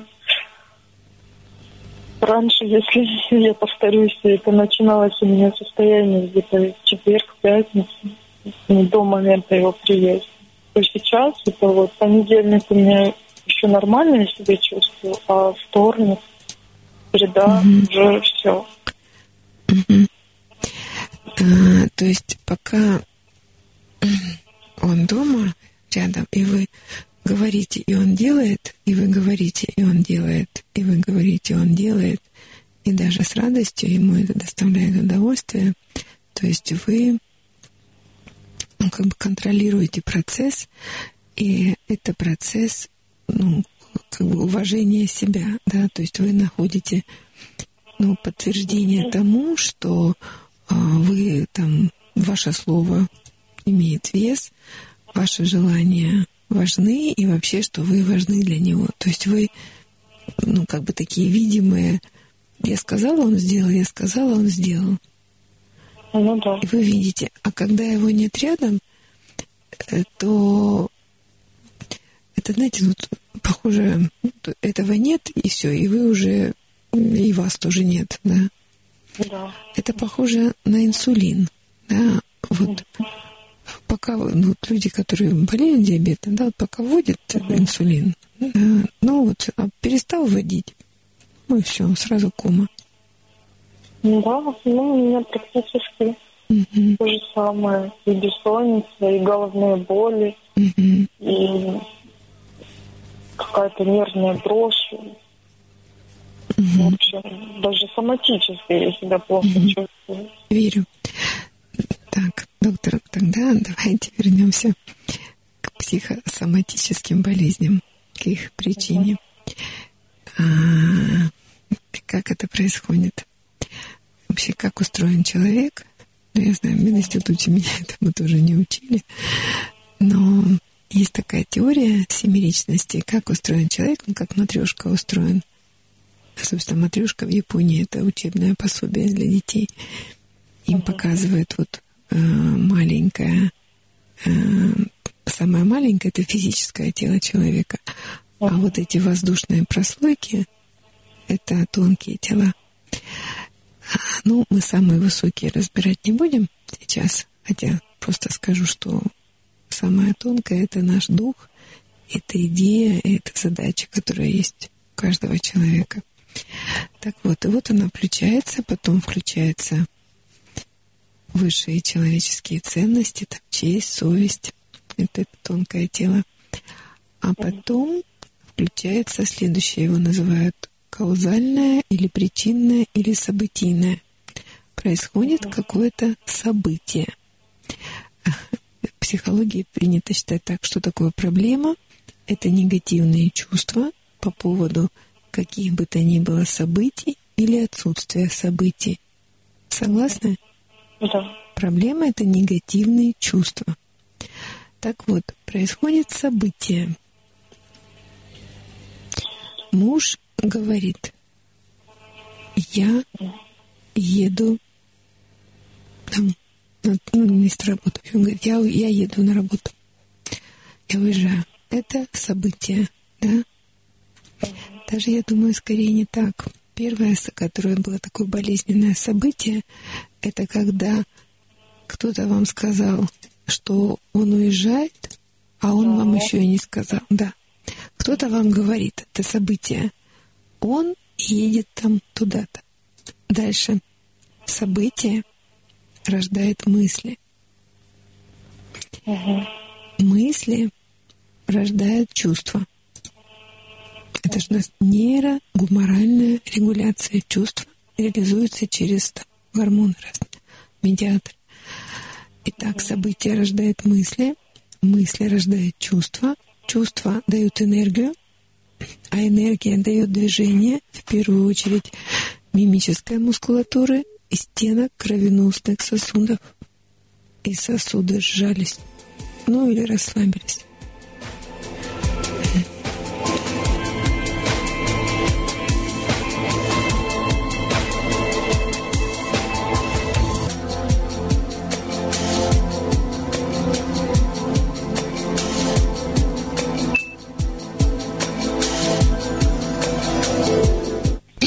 Алло, перезвонили? Угу. Да, да. Так угу. вот, продолжаем.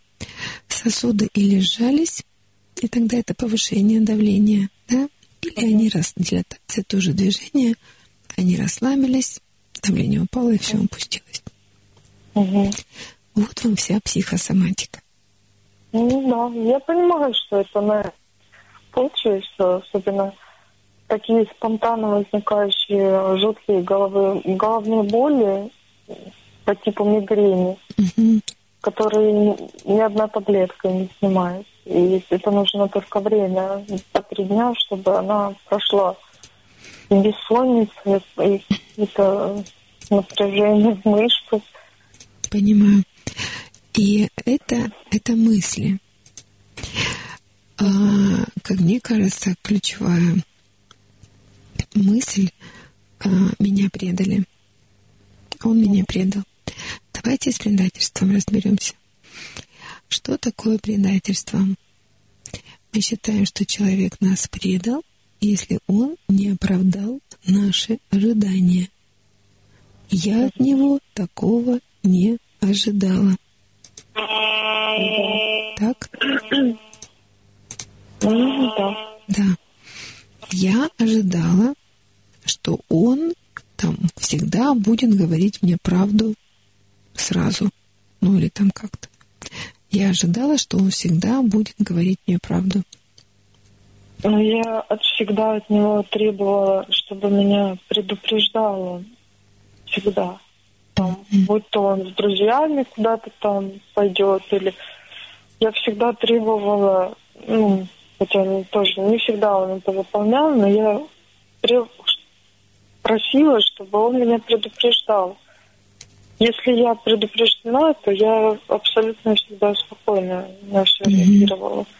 А если меня не предупредить, то это скандал. Хотя mm-hmm. я знаю, допустим, где он находится, с кем он, но он меня не предупредил. Это знаете, как называется? Власть, контроль. Это власть, контроль. Вот Да. знаете, у меня два сына, и я такое завела порядок. Все, о чем бы они меня не просили, ну или спрашивали разрешение, а можно, я им все разрешала. Вот если попросил, все разрешу. Ну, зачем я так делала?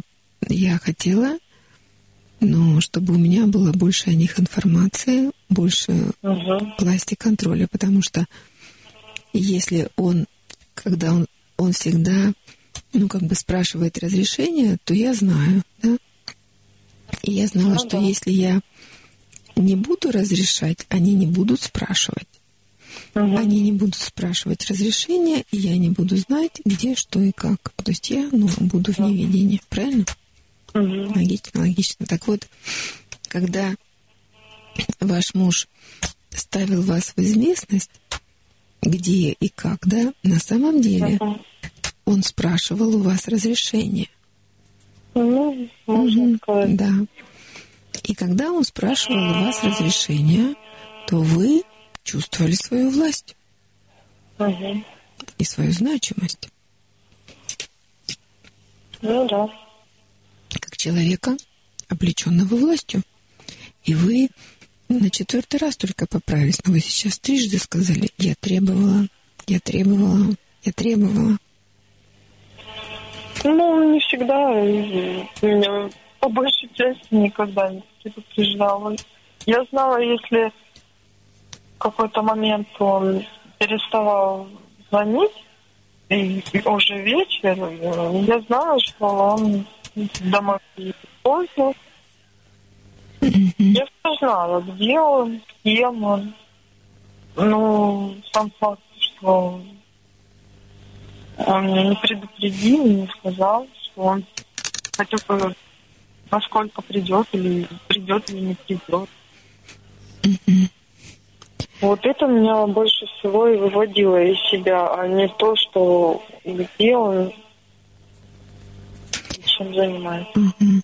То есть я должна все знать, и я должна все контролировать. Мгм. Как вы думаете, это вообще возможно реально в жизни, в отношениях, все знать и все контролировать? Ну, да, наверное, нет. Но у меня же не получается. Не получается. Ни у кого не получается. Ни у кого не Но я получается. успокаиваю себя, что это уже от безделия, можно сказать. Еще раз? От безделия. Хотя, потому Нет, я... Это не не знаю, безделие. Это вы страдаете от стремления к власти. ну, Какое знаю, безделие с двумя детьми? Побойтесь, какое-то может быть безделие. А страдает ваше вот это ущемленное я, которое лишили власти контроля. Мгм. Вот он мне, меня не предупредил. А я очень хорошо ну, понимаю, почему он не предупредил заранее. Ну, потому что, как говорят мужчины, да, э, детство заканчивается в со- в 40 лет. В общем, что там они дети до 40 лет. А, сказать э, и ну вот спросить разрешение, зная, что мама не отпустит, да, ну, ну как это? Ну, Это вообще невозможно. Так вот, поэтому я думаю, что он, ну, и не говорил, и щадил вас, да, и ваши там переживания, и ну, просто вашей реакции опасался. Это было, вот по поводу предательства, это было только ваше ожидание, что он в вашей власти. Мгм. Это была, ну, иллюзия. Не может быть один человек полностью во власти другого. И я понимаю, что вот ваше стремление к власти, контролю, это ваш такой способ справиться с тревогой. Я так предполагаю, что вы человек достаточно тревожный. Ну да, особенно с появлением детей, конечно. Да, так вот. Это чувство тревоги после рождения первой дочери даже нейродермит Мгм. появился. ну, какое-то время потом это все прошло. Ну, а вот в периоды, когда тревога нарастает, это все возвращается, и я опять чешусь до головы. И понимаю, что от чего я чешусь, и что мне может помочь, но сейчас я просто не могу никакие успокоительные серьезные такие принимать, потому что еще кормлю грудью. И кроме валерьянки, глицина, изредка не могу себе ничего позволить. Да, так вот, вернемся а, к тревоге. А, вам кажется, что контролируя, ну, имея власть контроль, а, вам будет спокойнее? Да, у меня пропадает эта тревога. Угу. На Но какое-то время. На какое-то время. Ну, так же, как и алкоголик, да, там выпил на какое-то время, ему да, полегчало. Да. Вот вы очень точно заметили, вот смотрите, раньше, когда не было а, мобильных телефонов, э, там отец уехал, да, там и мама знать не знает, да, и живет себе спокойно. Казалось бы, мобильный телефон такая два, двояко выпуклая. С одной стороны, как будто дает больше, уменьшая тревогу, можно позвонить и узнать, проконтролировать и успокоиться. Но с другой стороны, поверьте, это не только у вас, у всех людей. Зато потом, когда человек не берет трубку, тревога э, за, с лихвой за все эти моменты, э, которые она пропустила, э, берет свою власть. Так вот, а на самом деле справиться с тревогой помогает не власть, контроль, а доверие.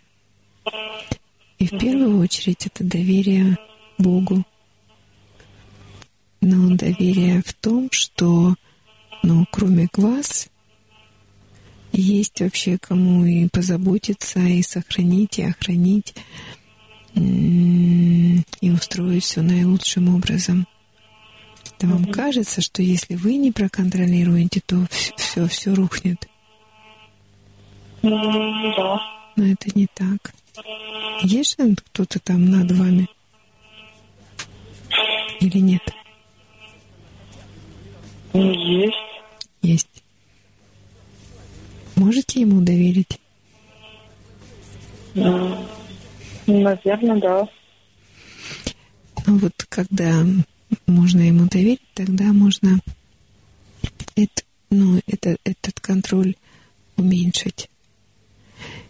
Угу. И опять же, а, любовь к вам, она не от того, что вы такая властная, контролирующая. А, ну, понятно, что вы так с тревогой справляетесь со своей, но ему от этого не легче. Да, я это понимаю. Так вот. И мне кажется, у вас два, ну, два вида тревоги. Одна такая конституциональная, а вторая усилилась от этого ущемленного я, от этой зависти, от того, что я не реализуюсь, там, и там, а он реализуется. Mm. Мне кажется, что мы как-то с этим разобрались, и вполне вы можете без этого обойтись. То есть уважать себя, радоваться тому, что вы есть, и тому, что вы делаете, ну, тому, какая вы есть. Ну, просто потому, что вы есть. Это я. И вы достойны уважения, независимо ни от чего. Один у вас ребенок, два или три, вы там директор или замдиректор, или вы там главный врач, или просто или хороший врач – независимо ни от чего, ну, вы достойны уважения. Ну, просто потому, что вы есть. Так можно? А как это попытаться в себе? Как? Ну, давайте будем вживлять. Заново. Потому что уже сколько лет, и я просто понимаю, что я сама себя разрешаю, этим поведением. Да. Само мое поведение, оно меня же и, и наказывает. Да. Да, здравствует психосоматик. Болезни, рожденные мыслями. Так вот, ну, рецепт, ну, он такой не новый, кажется очень простой, но он работает в силу того, что мысли рождают чувства. А утром, когда вы просыпаетесь, вы думаете, ну, говорите туда, внутрь себя. Я уважаю себя такой, какая есть. Я рада, что я есть. И все, три раза. Я уважаю себя такой, какая есть. Я рада, что я есть. Никаких условий, никаких сравнений, никаких самое раз самое, не самое. Я рада, что я есть. Да, мне придется заново учиться. Придется, потому что да. это, ну, это фундамент личности. Принятие, потом оценка. Мама, потом папа. И когда этот фундамент ровный, когда есть достаточно вот такого уважения, принятия себя, тогда мир воспринимается как полной возможности для меня. Ну, вот формируется базальное доверие к миру. А если этого недостаточно, тогда мир воспринимается как полной опасности для меня.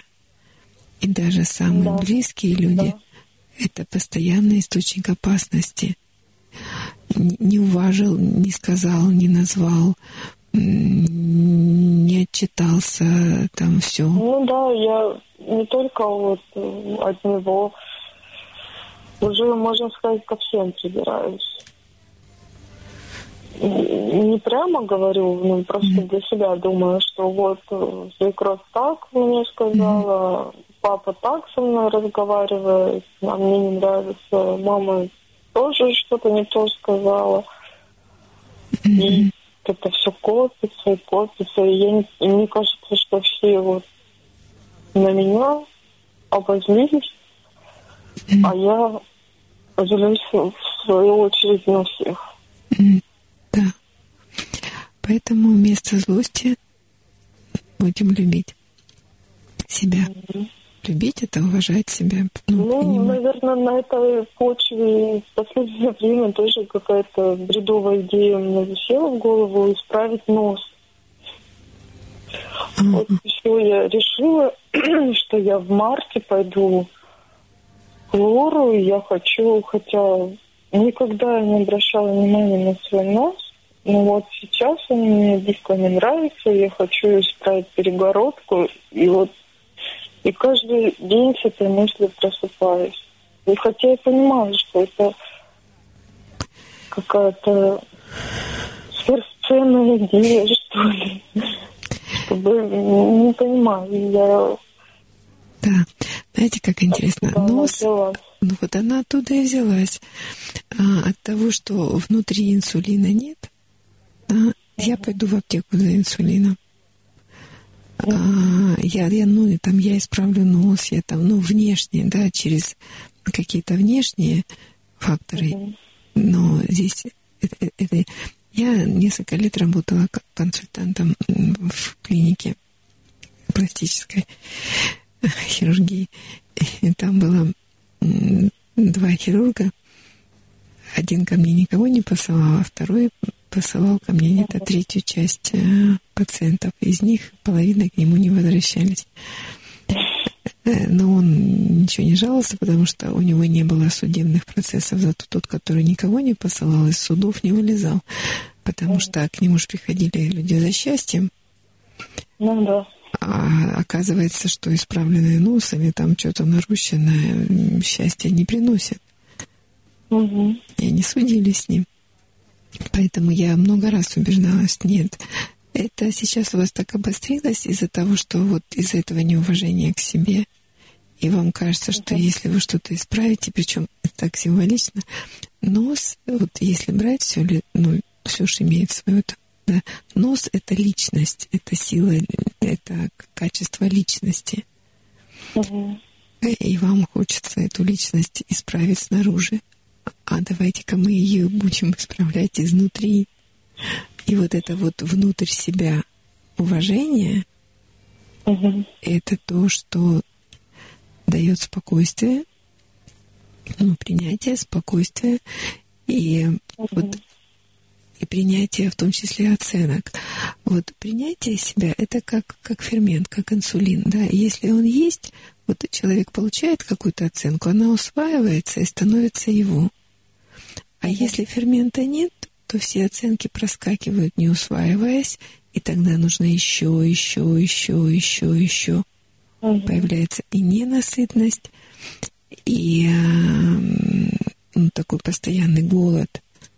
И, и, и не наедаешься, и нужно еще, еще, еще. Угу.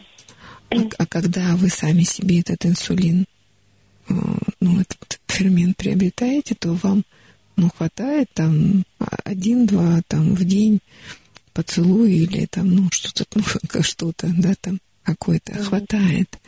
Нет вот этого вы, выматывания. А поскольку для вас было проявление любви, это то, что ваша власть а, и власть-контроль, то вот вы так пытались тоже и насытиться, ну, контролируя, так страдали от того, что вы не можете контролировать. Угу. А когда у вас, ну, вы сами себе этот фермент вводите, ну и пусть все живут спокойно. Угу. Я-то знаю, что я человек достойный, я-то себя уважаю, и мне не нужно постоянное этому подтверждение, и не нужно дергать, контролировать. Ну вот я пыталась, я это понимаю, что вот нужно прекратить названивать, прекратить ее. Но это как-то даже, вот, наверное, наркотическая какая-то зависимость.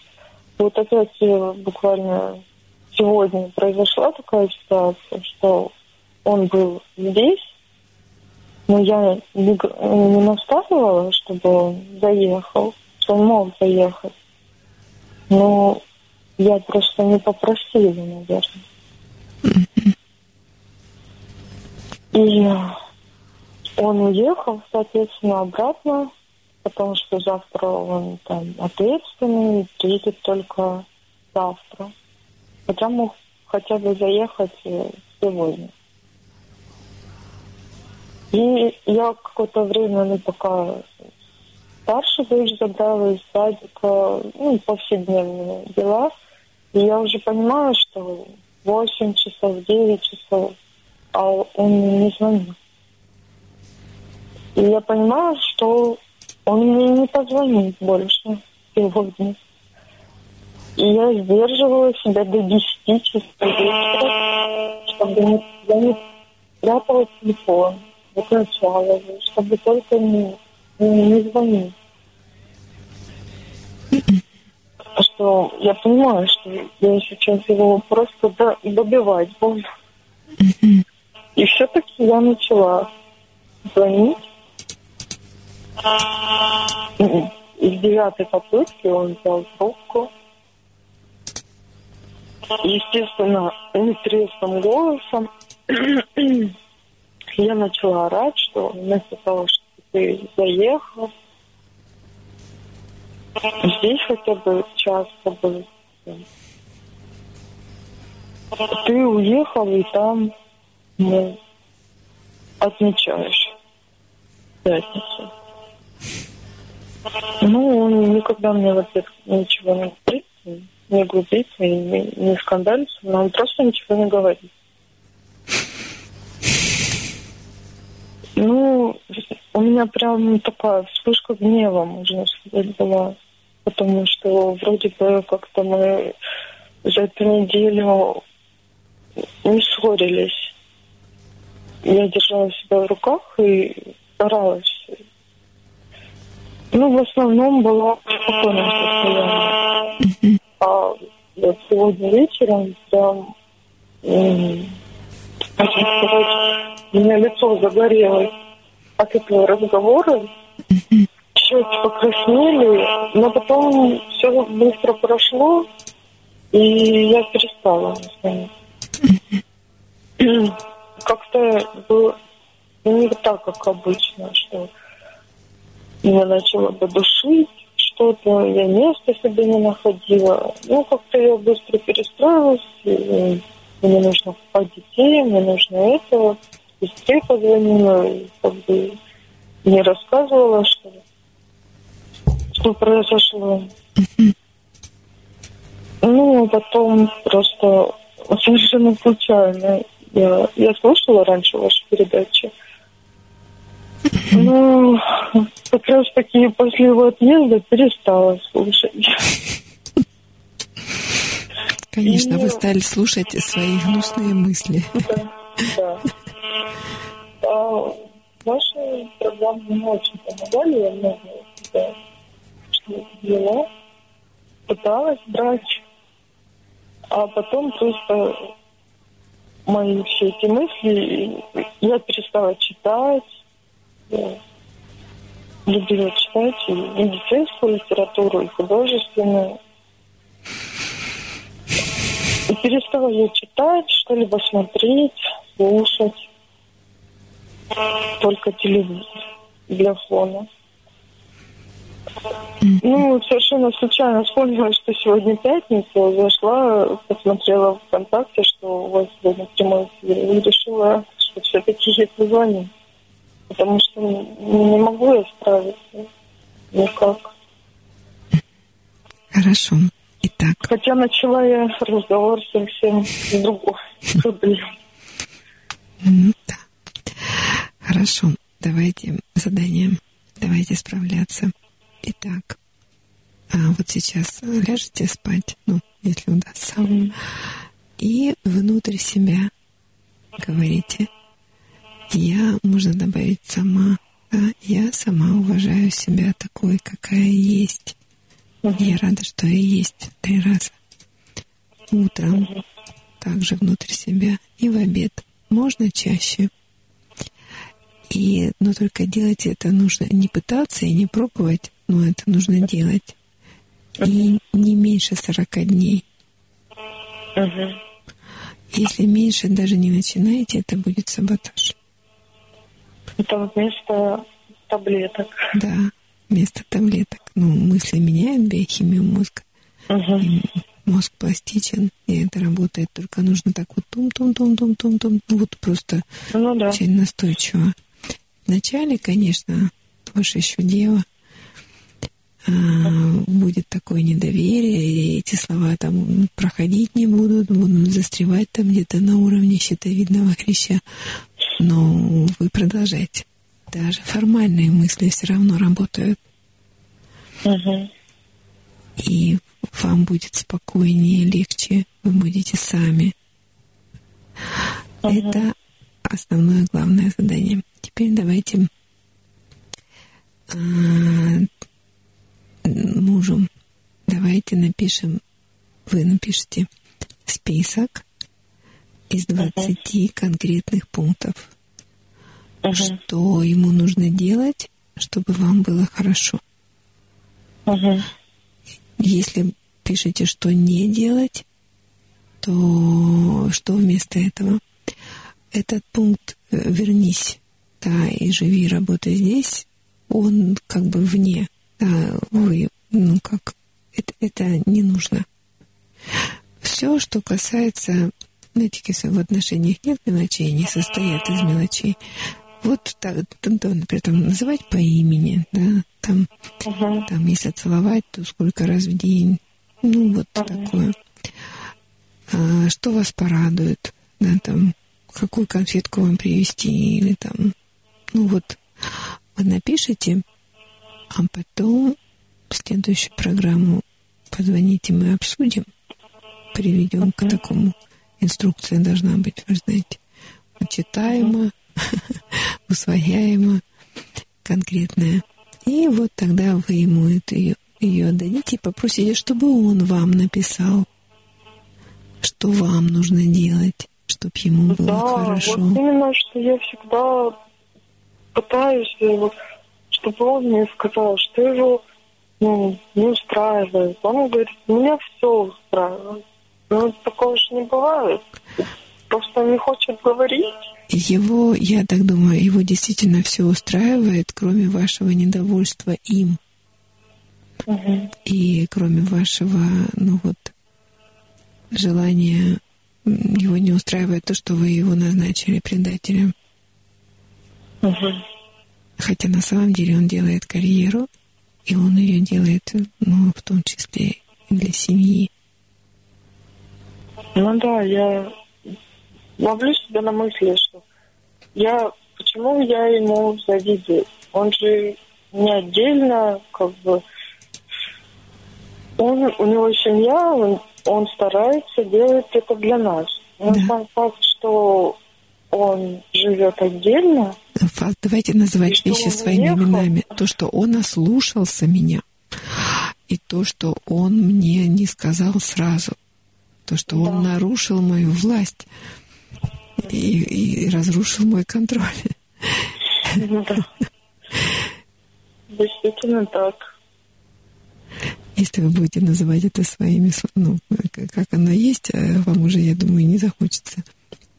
А, Вот это то, что его не устраивает. Просто мужчинам гораздо труднее ну, осознать и сформулировать свои чувства и свои желания. Я в этом смысле выступаю как адвокат, ну, но это, мне кажется, это так. Не устраивает то, что вы его упрекаете, то, что вы его назначили предателем, и то, что вы его ну, обесцениваете как-то.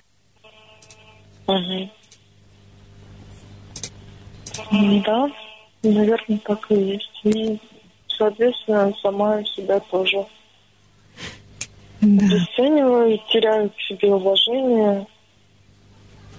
Не только с его стороны, но со стороны его родственников. И, Наверное, я не знаю точно, но мне так кажется. Ну, наверное, кажется. что Вот. И тогда, пока вы там пишете список, все обсуждаете, мы обсудим. Есть одно такое еще задание. Вам нужно будет как-то исхитриться, и когда... Так, сегодня пятница, у нас уже суббота, да? А когда он приедет? Ну, должен он сегодня приехать. Должен приехать. Так вот, вам надо найти выходные, как-то исхитриться, и, ну, так, чтобы это было гладко, сказать ему такие слова, как хорошо, что ты у меня есть. Мгм. как я рада, что ты у меня есть. Потому что хорошая семья — это та семья, в которой оба партнера повышают самооценку друг другу. Мгм. Ну, раньше и было. Мгм. Сейчас как-то не так. Раньше мы друг другом, можно сказать, гордились, а сейчас да наоборот. Вот. Ну, это надо сказать один раз, ну, таким как-то проникновенно. И по поводу вашей власти и контроля. Все. Будем считать, что совершилась революция. Свергли вас с пьедестала. Ничего вы не можете контролировать. Можете только доверять.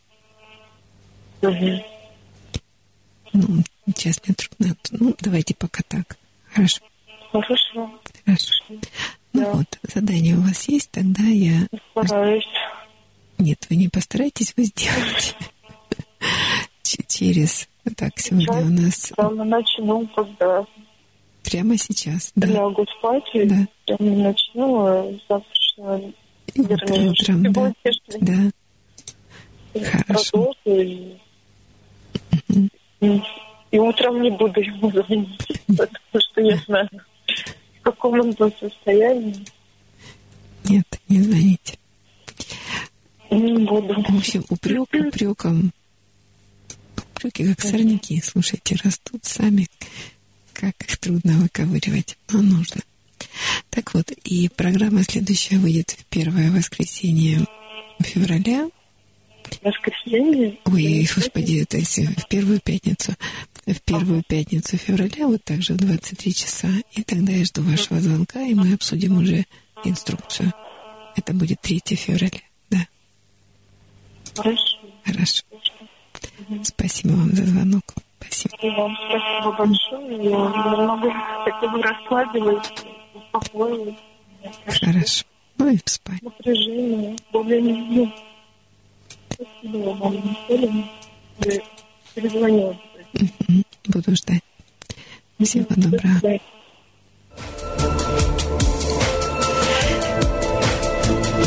Спасибо за звонок. И у нас есть еще пять минут. И если вы откладывали, можете позвонить по телефону 8 903 406 73 76. Это время для короткого звонка.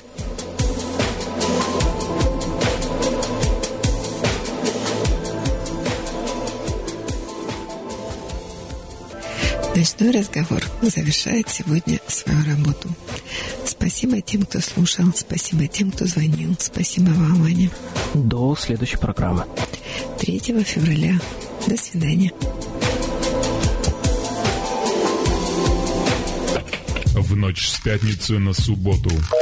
Мы должны прекратить наши э, отношения. Я говорю, а почему? Он говорит, а мне с тобой плохо. В эфире «Ночной разговор».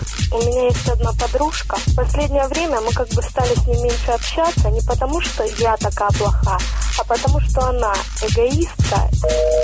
Все то, что не услышишь днем. Все то, что можно сказать ночью в прямом эфире. Очень быстро влюбляться в девушек не стоит. Из-за этого потом возникает очень много проблем. Всю ночь с вами врач-психотерапевт Анна Панкова. Программа выходит в первую и третью пятницу с 23 часов.